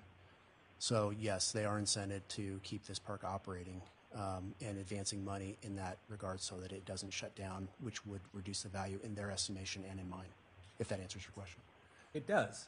So that incentive for UMB is there to fund this loan, whether they get a super priority lien or not.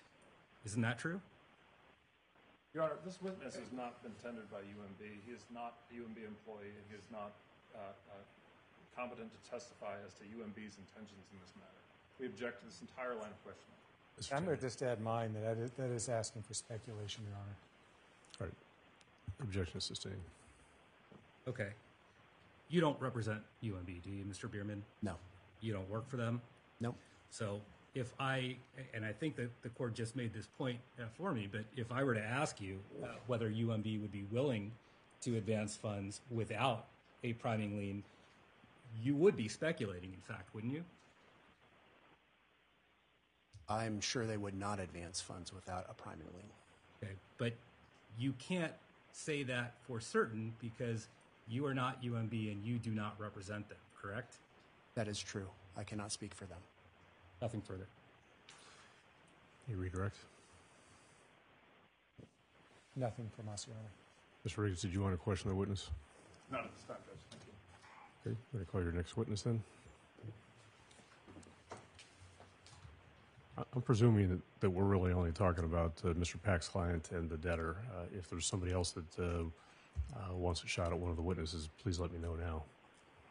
Your Honor, I'd call Mr. Doug Moss to the stand. Do you solemnly swear that the testimony you're about to give in this proceeding is the truth, the whole truth, and nothing but the truth, so help you God? Thank you.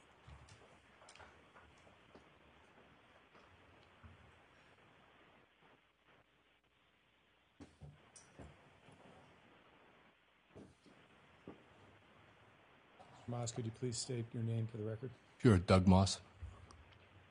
And what is your position with the debtor, Legacy Cares? President of Legacy Cares. Do you have any other positions with the debtor? No. Are you on the board of directors of the debtor? Yes. Could you briefly summarize for the court your employment background? I've been in the sports and entertainment business for about 40 years, starting in the mid-'80s in Madison Square Garden, where I moved on there to the Buffalo Sabres, where I was president and CEO for a few years, commissioner of the International Hockey League, then with Disney Sports at the Mighty Ducks of Anaheim, and was president of the Phoenix Coyotes for about 7.5 years. So my background is in professional sports and entertainment. All right, regarding your positions on the board and as president, when did you take on those roles with Legacy Cares? February of 2020. And were you involved with the construction of Legacy Park? Yes. Can you please tell the court, how were you involved in the construction of the park? I was involved in reviewing pay applications, invoices, creating requisitions to be processed to UMB Bank to pay vendors, contractors, et cetera. Now, what assets specifically does the debtor own in regards to the park? The ground lease and the improvements, building structures on the premises. As president of Legacy Cares, do you have an opinion as to what the minimum value of the leasehold and improvements are? Yes. What is that opinion? I think at a minimum it's $50 million. Why do you think the leasehold and improvements are worth at least $50 million? Well, from the objection, Your Honor, I'm objecting to the extent he's going to testify concerning any of those documents that were submitted to the court, which again haven't been produced to us and which we can't cross-examine here. I haven't heard anything that suggests the foundation of his opinion is based on that. Okay. The question I just asked him, Your Honor. Again, Mr. Moss, why do you believe that the park is worth at least $50 million? Because of the general cost of construction, constructing the park, of the quantity and the quality of the facilities and the assets at the park as well, the attendance in 2022 and 2023 and the amount of events that are there and the potential of what a new owner could potentially bring to the park in way of operating at a more effective and efficient level. Now, do you have an opinion as to the specific market value of the improvements and leasehold interest of the park? No. Why is that? Why don't you have an opinion as to the specific value of those? A value of a property, any properties, could differ on the company that would potentially buy it. Different. You know, depending on their assets, their company vision, their goals and objectives, the value could change company by company. Do you have an example of that type of situation from your own work past? Yes. When I was at the Garden, we were owned by Viacom for a short period of time, and Viacom put us up for sale. And the ultimate buyer was eventually sold to Cablevision, which made a lot of sense, and because Cablevision had held it in a higher value because it owned hardware in its cable systems, that really made sense for them to acquire the software, the content of Madison Square Garden with Knicks, Rangers, and Yankees content. So in that way, it was much more advantageous and I think more appealing and at a higher value than some of the other potential buyers. Now, do you recall, Mr. Moss, that you testified at the 341 meeting last week in this case? Yes. Okay. Do you recall that during that meeting, the attorney for Wholesale Floors, Mr. Pack, asking you this question, and I'm going to quote it, "What is your opinion of the value of the property of Legacy Cares owns, including the value of the leasehold interest and improvements?" Do you recall that question from Mr. Pack? Yes. Do you recall what your answer was? Yes. What was your answer? I don't know. What was your understanding of what Mr. Pack was asking you about in that question? Basically, I took it as what is the sale price? What is the sale price going to be? Trying to project as to an opinion as to what it's going to go for, the value. That's how I took it. And why did you say you didn't know what that ultimate sale price would be? Because I don't.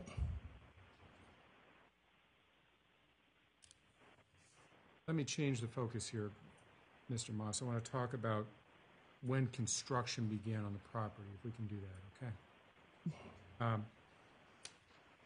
Again, when did you become involved in the construction of Legacy Park? Just after the groundbreaking.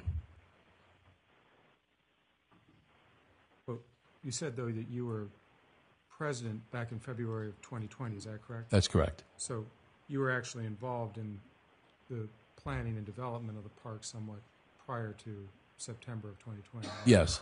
Okay. When was the first work done on the project? Well, let me rephrase that. What would have been the first work done on the property in constructing the project? Was some demo and clearing of the property to hold the groundbreaking ceremony. So, do you recall when that first work was done on the property? It was approximately sometime in early September, prior to September the 14th. And what's the significance of the September 14th date, Mr. Moss? And that was the date of the groundbreaking ceremony. Was there any work done on the property prior to September 2020? Not to my knowledge. Who, do you recall, did the work in preparation for the groundbreaking ceremony? Rummel Construction. Flip Debtors Exhibit 3, please. Mr. Moss, on the screen in front of you is what's been marked as Debtors Exhibit 3. Can you please take a look at that document?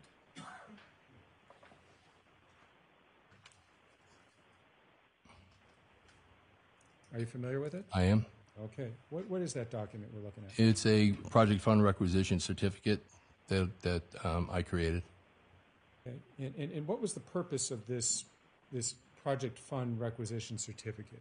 Well, we had a process on how to pay vendors and contractors for work being done, and it would go through the process of the manager's program manager reviewing them and signing off on it, then going to an independent construction monitor, and then who recommended whether to pay or not pay the invoice. And this is the one for Rummel Construction for the work they did at the park to clear the ground for the groundbreaking ceremony. Okay, and that's a document that you signed and dated October 22nd, 2020, is that right? That is correct. Okay, and what's attached to that document, Mr. Moss?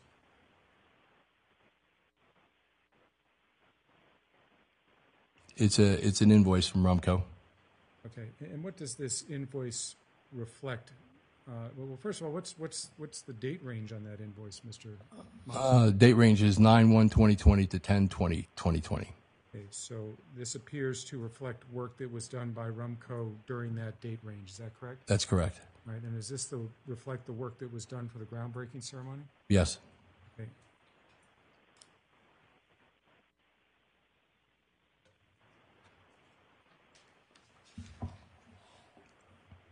Here, Exhibit 6.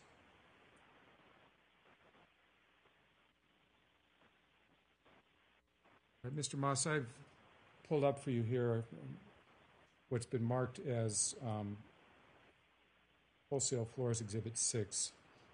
Do you recognize that document? Yes. What is it? It's the pay application for Waltz Construction, pay application number 1. Okay. Who is Waltz Construction? Waltz Construction was the original general contractor on the Legacy Park project. Okay, so they were the original contractor, is that correct? That is correct. And what is what's the date period covered by this pay application? It is 9/1/2020 to 10/31/2020. So that reflects work that was done between those dates, is that your understanding? Yes, it is. Why don't we go forward there to, I believe it's the fifth page of this? Do a couple more. There, stop, right there. All right.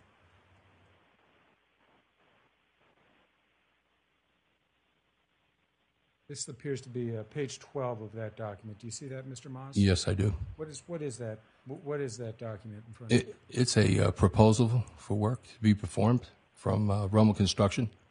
Okay, so this is Rummel Construction, what we were talking about before. Yes, sir. All right, and what is the date of this document?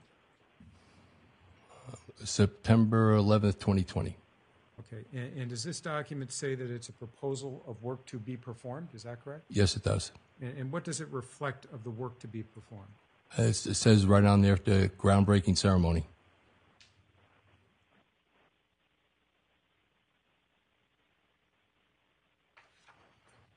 I have no further questions at this time, Your Honor.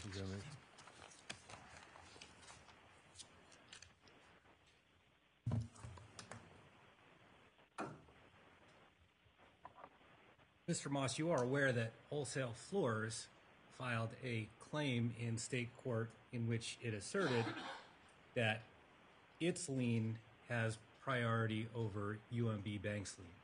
Yes. Okay. And that case was recently removed to this court, but as of today, no court has made any determination as to whether the mechanics lien holders have priority over UMB's deed of trust or not. Isn't that true? I believe so. Okay, and I believe you said in your declaration that the mechanics lien holders' claims total somewhere in the neighborhood of $37 million. Is that accurate? Yes, it is.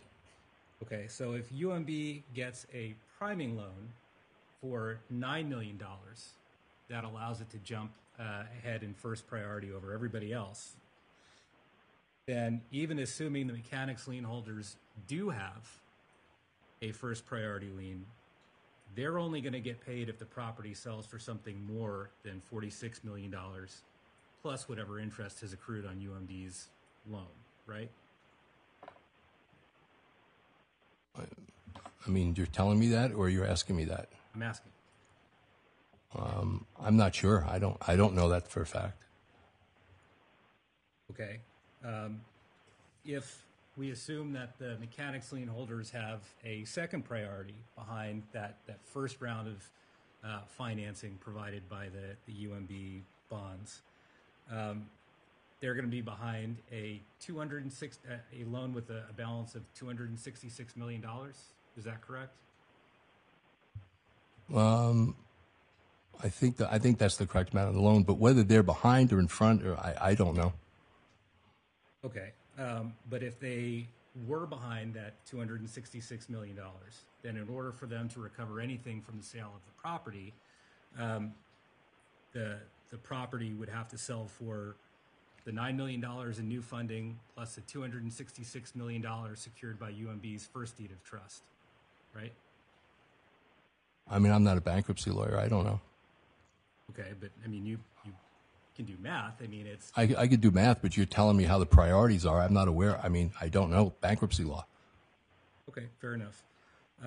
You also don't know what the property will sell for, right? That is correct. And when I asked you at the 341 meeting, what is your opinion of the value of the property?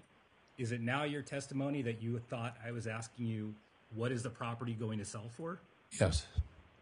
But when Mr. Taylor asked you, what's your opinion of the value of the property, then you could say confidently it's at least $50 million. Well, that's not the question. Objection. That mischaracterizes my question.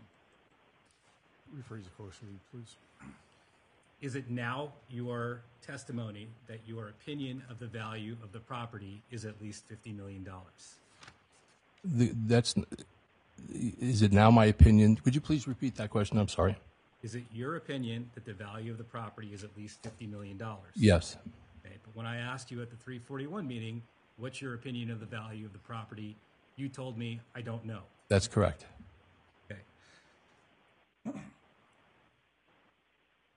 And you're not a licensed appraiser, correct? I am not. And you're not a licensed commercial real estate broker. That is true.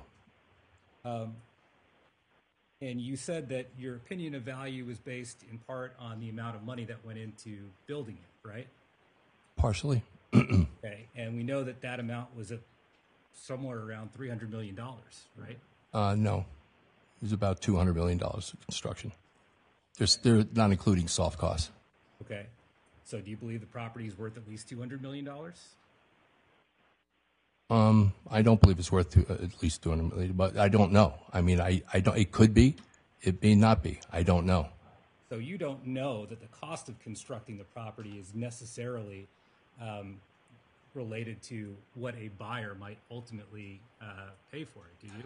Well, I think in my answer I said it was the cost of construction because of the amenities, the quantity and the quality of the amenities that were paid for by the construction budget. Okay, so it was the cost and the quality of the improvements. That's what I said, yes. Okay. And aside from the cost of construction and your opinion of the construction quality, and aside from any of the offers that were submitted that haven't been disclosed, do you have anything else to base your opinion of value on? On the attendance of the amount of people that have come to the park, the amount of events that are booked and how long they're booked for. Those are all contributing factors. Okay. I want to shift back to talking about the issue of lien priorities. And you told Mr. Taylor that, as far as you know, no work was done on the property until the groundbreaking ceremony in September of 2020. Is that correct? That is correct. And when I asked you at the 341 meeting whether you were the person who had the most knowledge of when construction began on the property, you told me that you were not. Isn't that true? If I recall the question, I think you asked who else would be qualified to offer the opinion on that. You didn't say if they were better than me or that would have better knowledge. I think you asked who else would have knowledge. I may be wrong in that, but I believe that was it. That was the question. Okay, well, let's just play it back to be certain. Can you play the clip? It's Miller 1. Moss 1? Moss 1, my apologies. Recollection to your knowledge, not just a recollection to your knowledge, was any physical construction work performed at the complex prior to the groundbreaking ceremony? To my knowledge, absolutely not. Is there anyone who would have better information than you about that? Again, you could talk to Legacy Sports as the developer of the property. And who would be the best person who would have the knowledge of whether or not physical construction work occurred prior to the groundbreaking ceremony at Legacy Sports? I think either Randy or Chad Miller. Okay, and I apologize. That wasn't my question. I believe that was another attorney's question. I don't remember at the moment who it was. Let me move on and ask you about some of our efforts to try and ascertain when the first work was done. You're aware that we had served discovery requests on Legacy Cares in relation to the DIP financing motion, correct? Yes. Okay, and let me just pull up those discovery requests. It's WF4. So if you can go to page 6.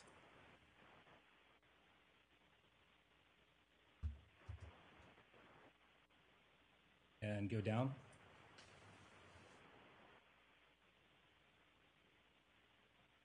A little bit further. Okay. So, for example, I just want to give an example of some of the things that we had asked. One was identify the first date on which labor was commenced or materials were commenced to be furnished to the property in conjunction with the development or construction of improvements to the property. Is it your understanding that debtor's position was they are not going to respond to that question before today's hearing? Objection, Your Honor. That's he's a lay witness. This is regarding discovery that we haven't responded to yet. This court was well aware the time for doing so hasn't even arrived. He knows what their position was. He's a representative of the debtor, and he knows whether they agreed to respond to that prior to today's hearing or not. Judicial rule. Please answer the question. I don't know. We haven't discussed it. Okay. And let me scroll down to the next page where we had asked for some documents.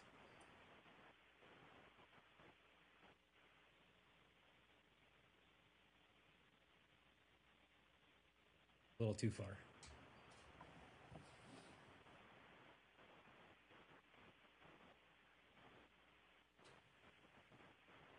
So, for example, we had asked for contracts between Legacy Cares and third parties, all pay applications, and all payments made by Legacy Cares to anyone concerning the development or construction of improvements to the property, including the date of the payment. If I were to ask you, is it the debtor's position that they would not respond to those requests prior to today's hearing, would your answer be the same as my previous question? Objection, Your Honor. I don't even know what that question means. Well, okay. Let me rephrase that then. Is it the debtor's position that they would not respond to these requests for documents prior to today's hearing? Never heard that from my counsel at all. No. The answer is no. Okay. Mr. Pack, we're almost at 5 o'clock. Those sitting in the benches might want to go over time, but I can pretty sure that Ms. Bryant and Ms. Belvino don't want to either. But what I see here is now basically your effort to try, if you will, the lien priority issue. And I'm not going to resolve that today. I think I made that pretty clear before. I've got two things I need to decide today. Did they shop this adequately, and what's the adequate protection situation? And this line of inquiry is not going to either one of those issues. That's fine. I mean, Your Honor, my point really was that there is at least a question as to what the lien priorities are and that they have not been resolved yet. So I think in light of that, I can stipulate to that, can't we? I'm sorry? We can stipulate that that's a controversy that hasn't been resolved yet. Then that's fine. And if that's the case, then I have no further questions for Mr. Moss. Okay. Mr. Moss, you can step down unless Mr. Taylor's got something more for you. No, Your Honor, thank you.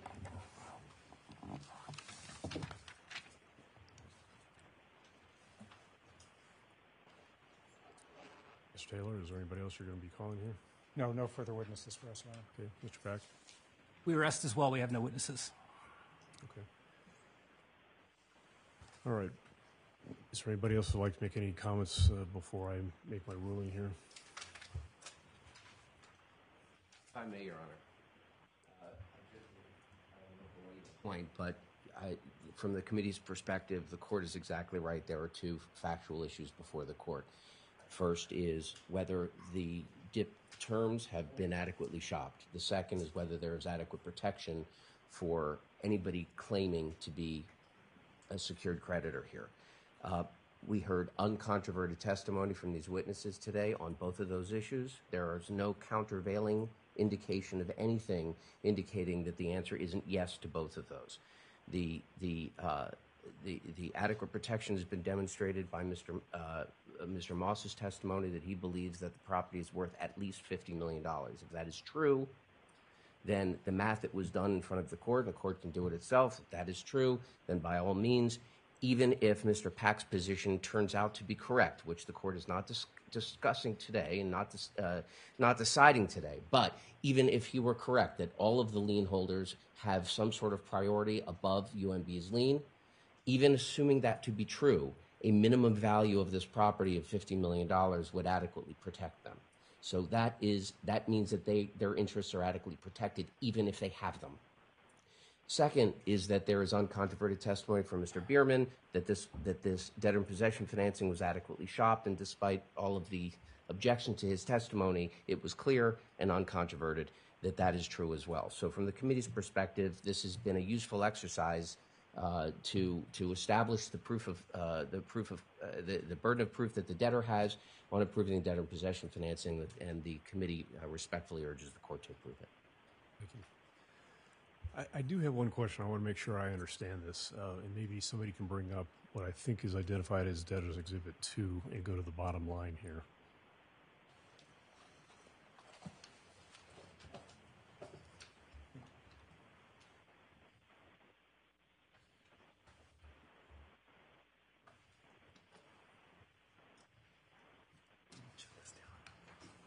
Okay, so what I'm looking at are two numbers here.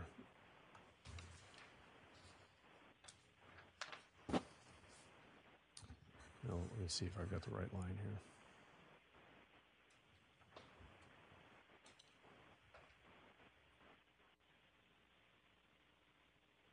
I was going to compare the $9 million that this spreadsheet shows as a loss if we mothballed the property versus the $6 million, and I'm not seeing the $6 million number now if it's operational.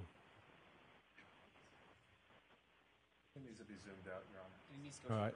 I can see that there, but now I'm looking at Debtors Exhibit 2 in the exhibits that were sent to me today, and I'm not seeing that exact same $6 million number.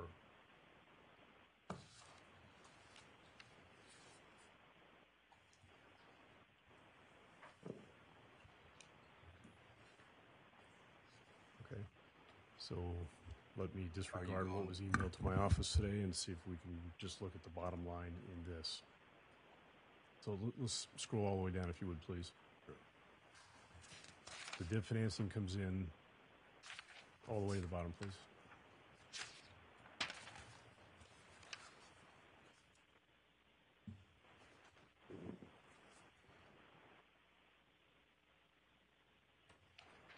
Okay, now I'm not seeing that $6 million loss if there is ongoing operations with debt financing. I think it's on the first. Yeah, that, Your Honor, I've got a paper set if it would be helpful. I'd like everybody to see this, but... Your Honor, just a bit of explanation. That what you were just seeing at the very end of that exhibit is not a comparison. That is the DIP budget, right? So what page is the comparison? I believe that's on page 5 of the... page 5 of the exhibit. Page 5 of the PDF? Yeah. Okay, thank you. Okay, there we go. All right, so... When I questioned Mr. Berman about this, he said that if we mothball this property, we're going to have a $9.9 million loss.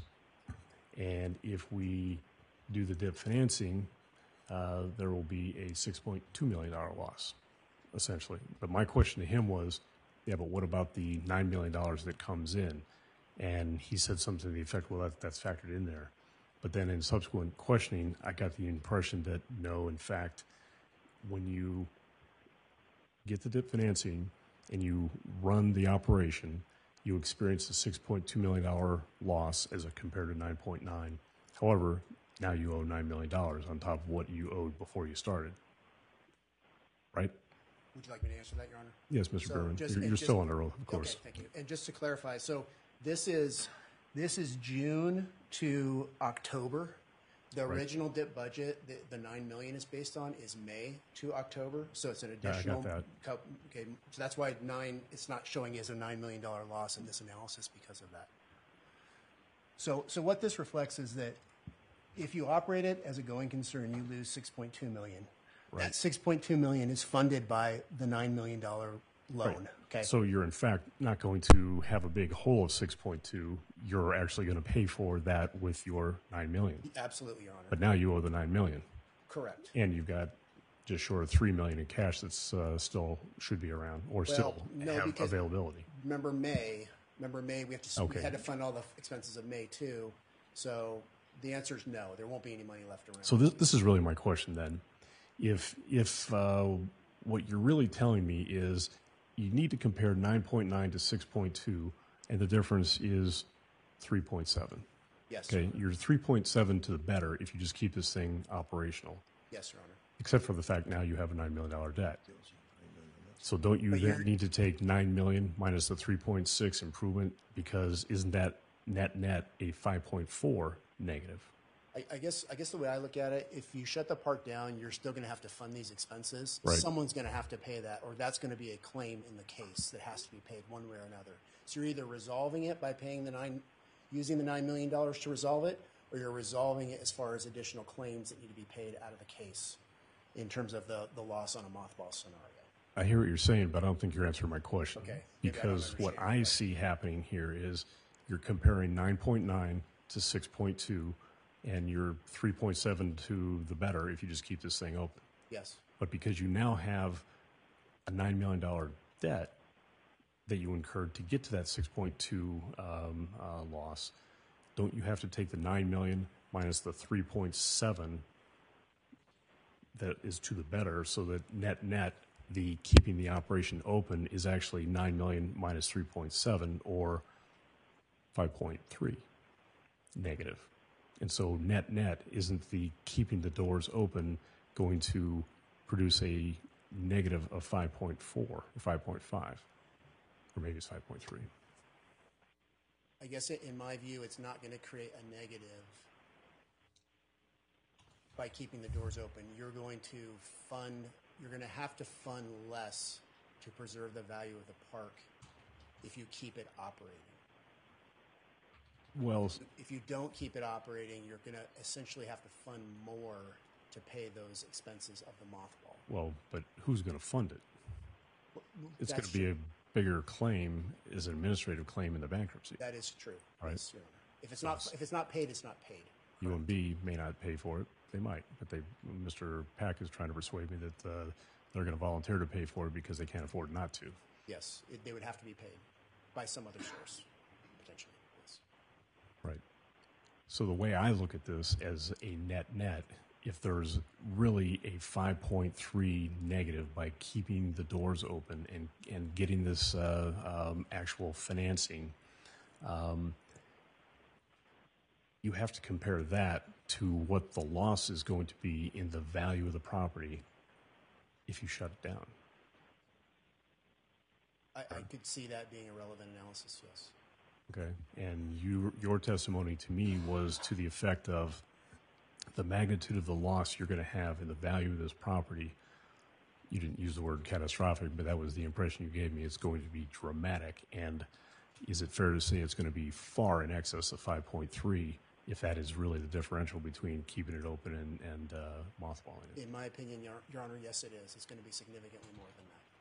Okay. In fairness, Mr. Pack, feel free to cross-examine him on that point. Well, I don't have any cross-exam questions for that. I might have, in fairness, objected to the questions being calling for speculation, but I suspect you're not going to overrule yourself. I actually have before when Mr. Carmel did that one time too. Okay, well, thank you very much for that. So let's get to the finish line here. First of all, I made it crystal clear, I hope, that I am not resolving at all today the question of who has priority, whether the testimony that I heard today is enough to persuade me that the ground didn't break until after September 1, and therefore there's no chance the material men liens are ever going to go ahead of the bank. I have no idea. We've got another day for that, and it's probably not going to be for some time. I guess what is clear, at least from Mr. Berman's declaration, and this is what he says at paragraph 24, the debtor's assets are severely underwater. He goes on to say that while the debtor has not appraised these assets, both the debtor and UMB recognize that the debt owed to UMB on its pre-petition loans is several multiples of the combined value of the assets. Plus, we're losing $1 million a month. So at least the debtor and UMB come to this court saying, if you just look at the UMB debt, this is underwater. And if the UMB lien is underwater and is in first position, then it certainly looks to me as if the material men are out of the money in that scenario. But the other scenario that I'm sure I'm going to hear about someday is, no, there's a break in priority, and was it $38 million is the max of material men claims that Mr. Moss testified to? I believe it's $37 million on a face amount basis, Your Honor. Okay, $37 million face amount. Debtor thinks it's going to actually be less than that. But if it is in first position ahead of UMB, then I really need to think about, by putting 9 ahead of 37, what am I doing to the equity cushion or to the adequate protection position that the material men liens would be entitled to in that scenario? Again, another issue for another day as to what the value of ultimately this property is going to be. I completely understand that that's going to be left to the marketplace, and my hope is that sometime soon we're starting to see what the market is going to say. I understand that we're not talking about who's actually in first and who's in second at this point. I'm not resolving that, and nothing that I say today should be construed to suggest that the material men are winners or losers in that fight. All I'm here to decide is what 364D tells me to decide in a debt financing request. And I'll address the first one, and that is that the debtor in possession has to prove to me by a preponderance that is unable to obtain such credit otherwise. And Mr. Berman testified that not only was there an investment banker that was out shopping for money before, well, I guess October or even before then of 2022, and that they were unsuccessful in doing so. He himself went to three, I guess I would call them unconventional lenders, and two conventional lenders, and nobody was prepared to come forward, and everybody said that at a minimum, even if they were willing to, and they're not willing to, they would want a priming position to do that lending. So that really was the point at which the negotiations began with UMB, and the deal is the deal that UMB has agreed to here. I'm persuaded that some of the terms that UMB has are perhaps better than market, with no exit fee and no debt service during the time of this loan until it matures. Whether it's a great deal in the marketplace, whether it's a loan that really ought to get 2% and as a fee and another 12% on interest. I guess I would say the market has spoken, while I don't think that the debtor has an obligation to scour the entire market. They have to make a good faith effort. I think they've done so, and they've demonstrated to me that they have been unable to obtain credit other than what we have on the table now with UMB. So I think that first prong has been satisfied, and I haven't really heard any meaningful suggestion that they hadn't. So then the real controversy is more about the adequate protection piece, and what I have heard here today as uncontroverted evidence from Mr. Moss, and I think being the principal of the debtor, or the least person who's been called forth by the debtor to give the debtor's opinion here, he can't tell me what this property's worth. I get that, and he's resisted doing so, and the debtor has resisted doing so in discovery disputes here today, or even before today. But what he did tell me is he's been in the sports world for a long time in a lot of different capacities, and that based on what he's seen both in the dirt here, what has come out of the ground, and what operations are that. In effect, he can't envision this property going for less than $50 million. And so whatever the material liens are, they're no bigger than $37 million, and $9 million ahead of that would still leave an equity cushion if the material men are successful in persuading the court that they, in fact, are ahead of the UMB position. So I think that under that scenario, the debtor has carried its burden of proving to me by a preponderance of the evidence that that the material men positions, if in fact they are ahead of UMB, something I haven't decided, are still going to be and are adequately protected.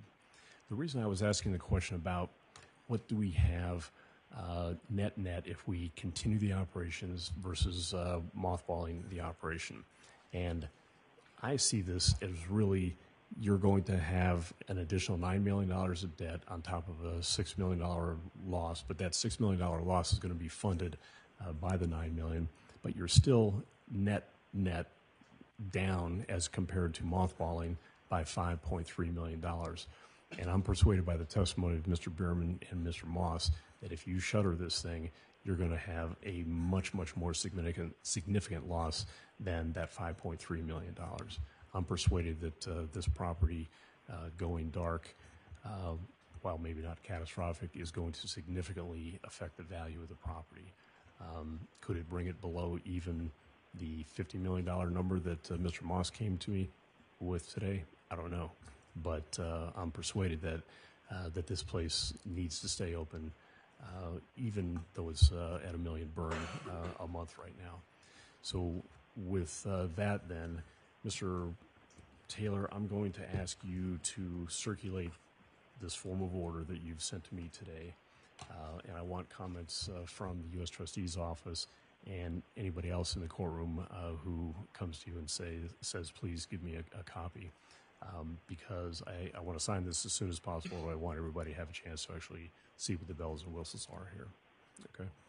Just on that score, Your Honor, is it acceptable to the court that if I lodge the order, I will have, that's my representation, that everybody has been consulted on that? Because getting people to sign off on it might be a little cumbersome. Understood, and I think that's a fair point. First of all, can you get this out to everybody even yet today?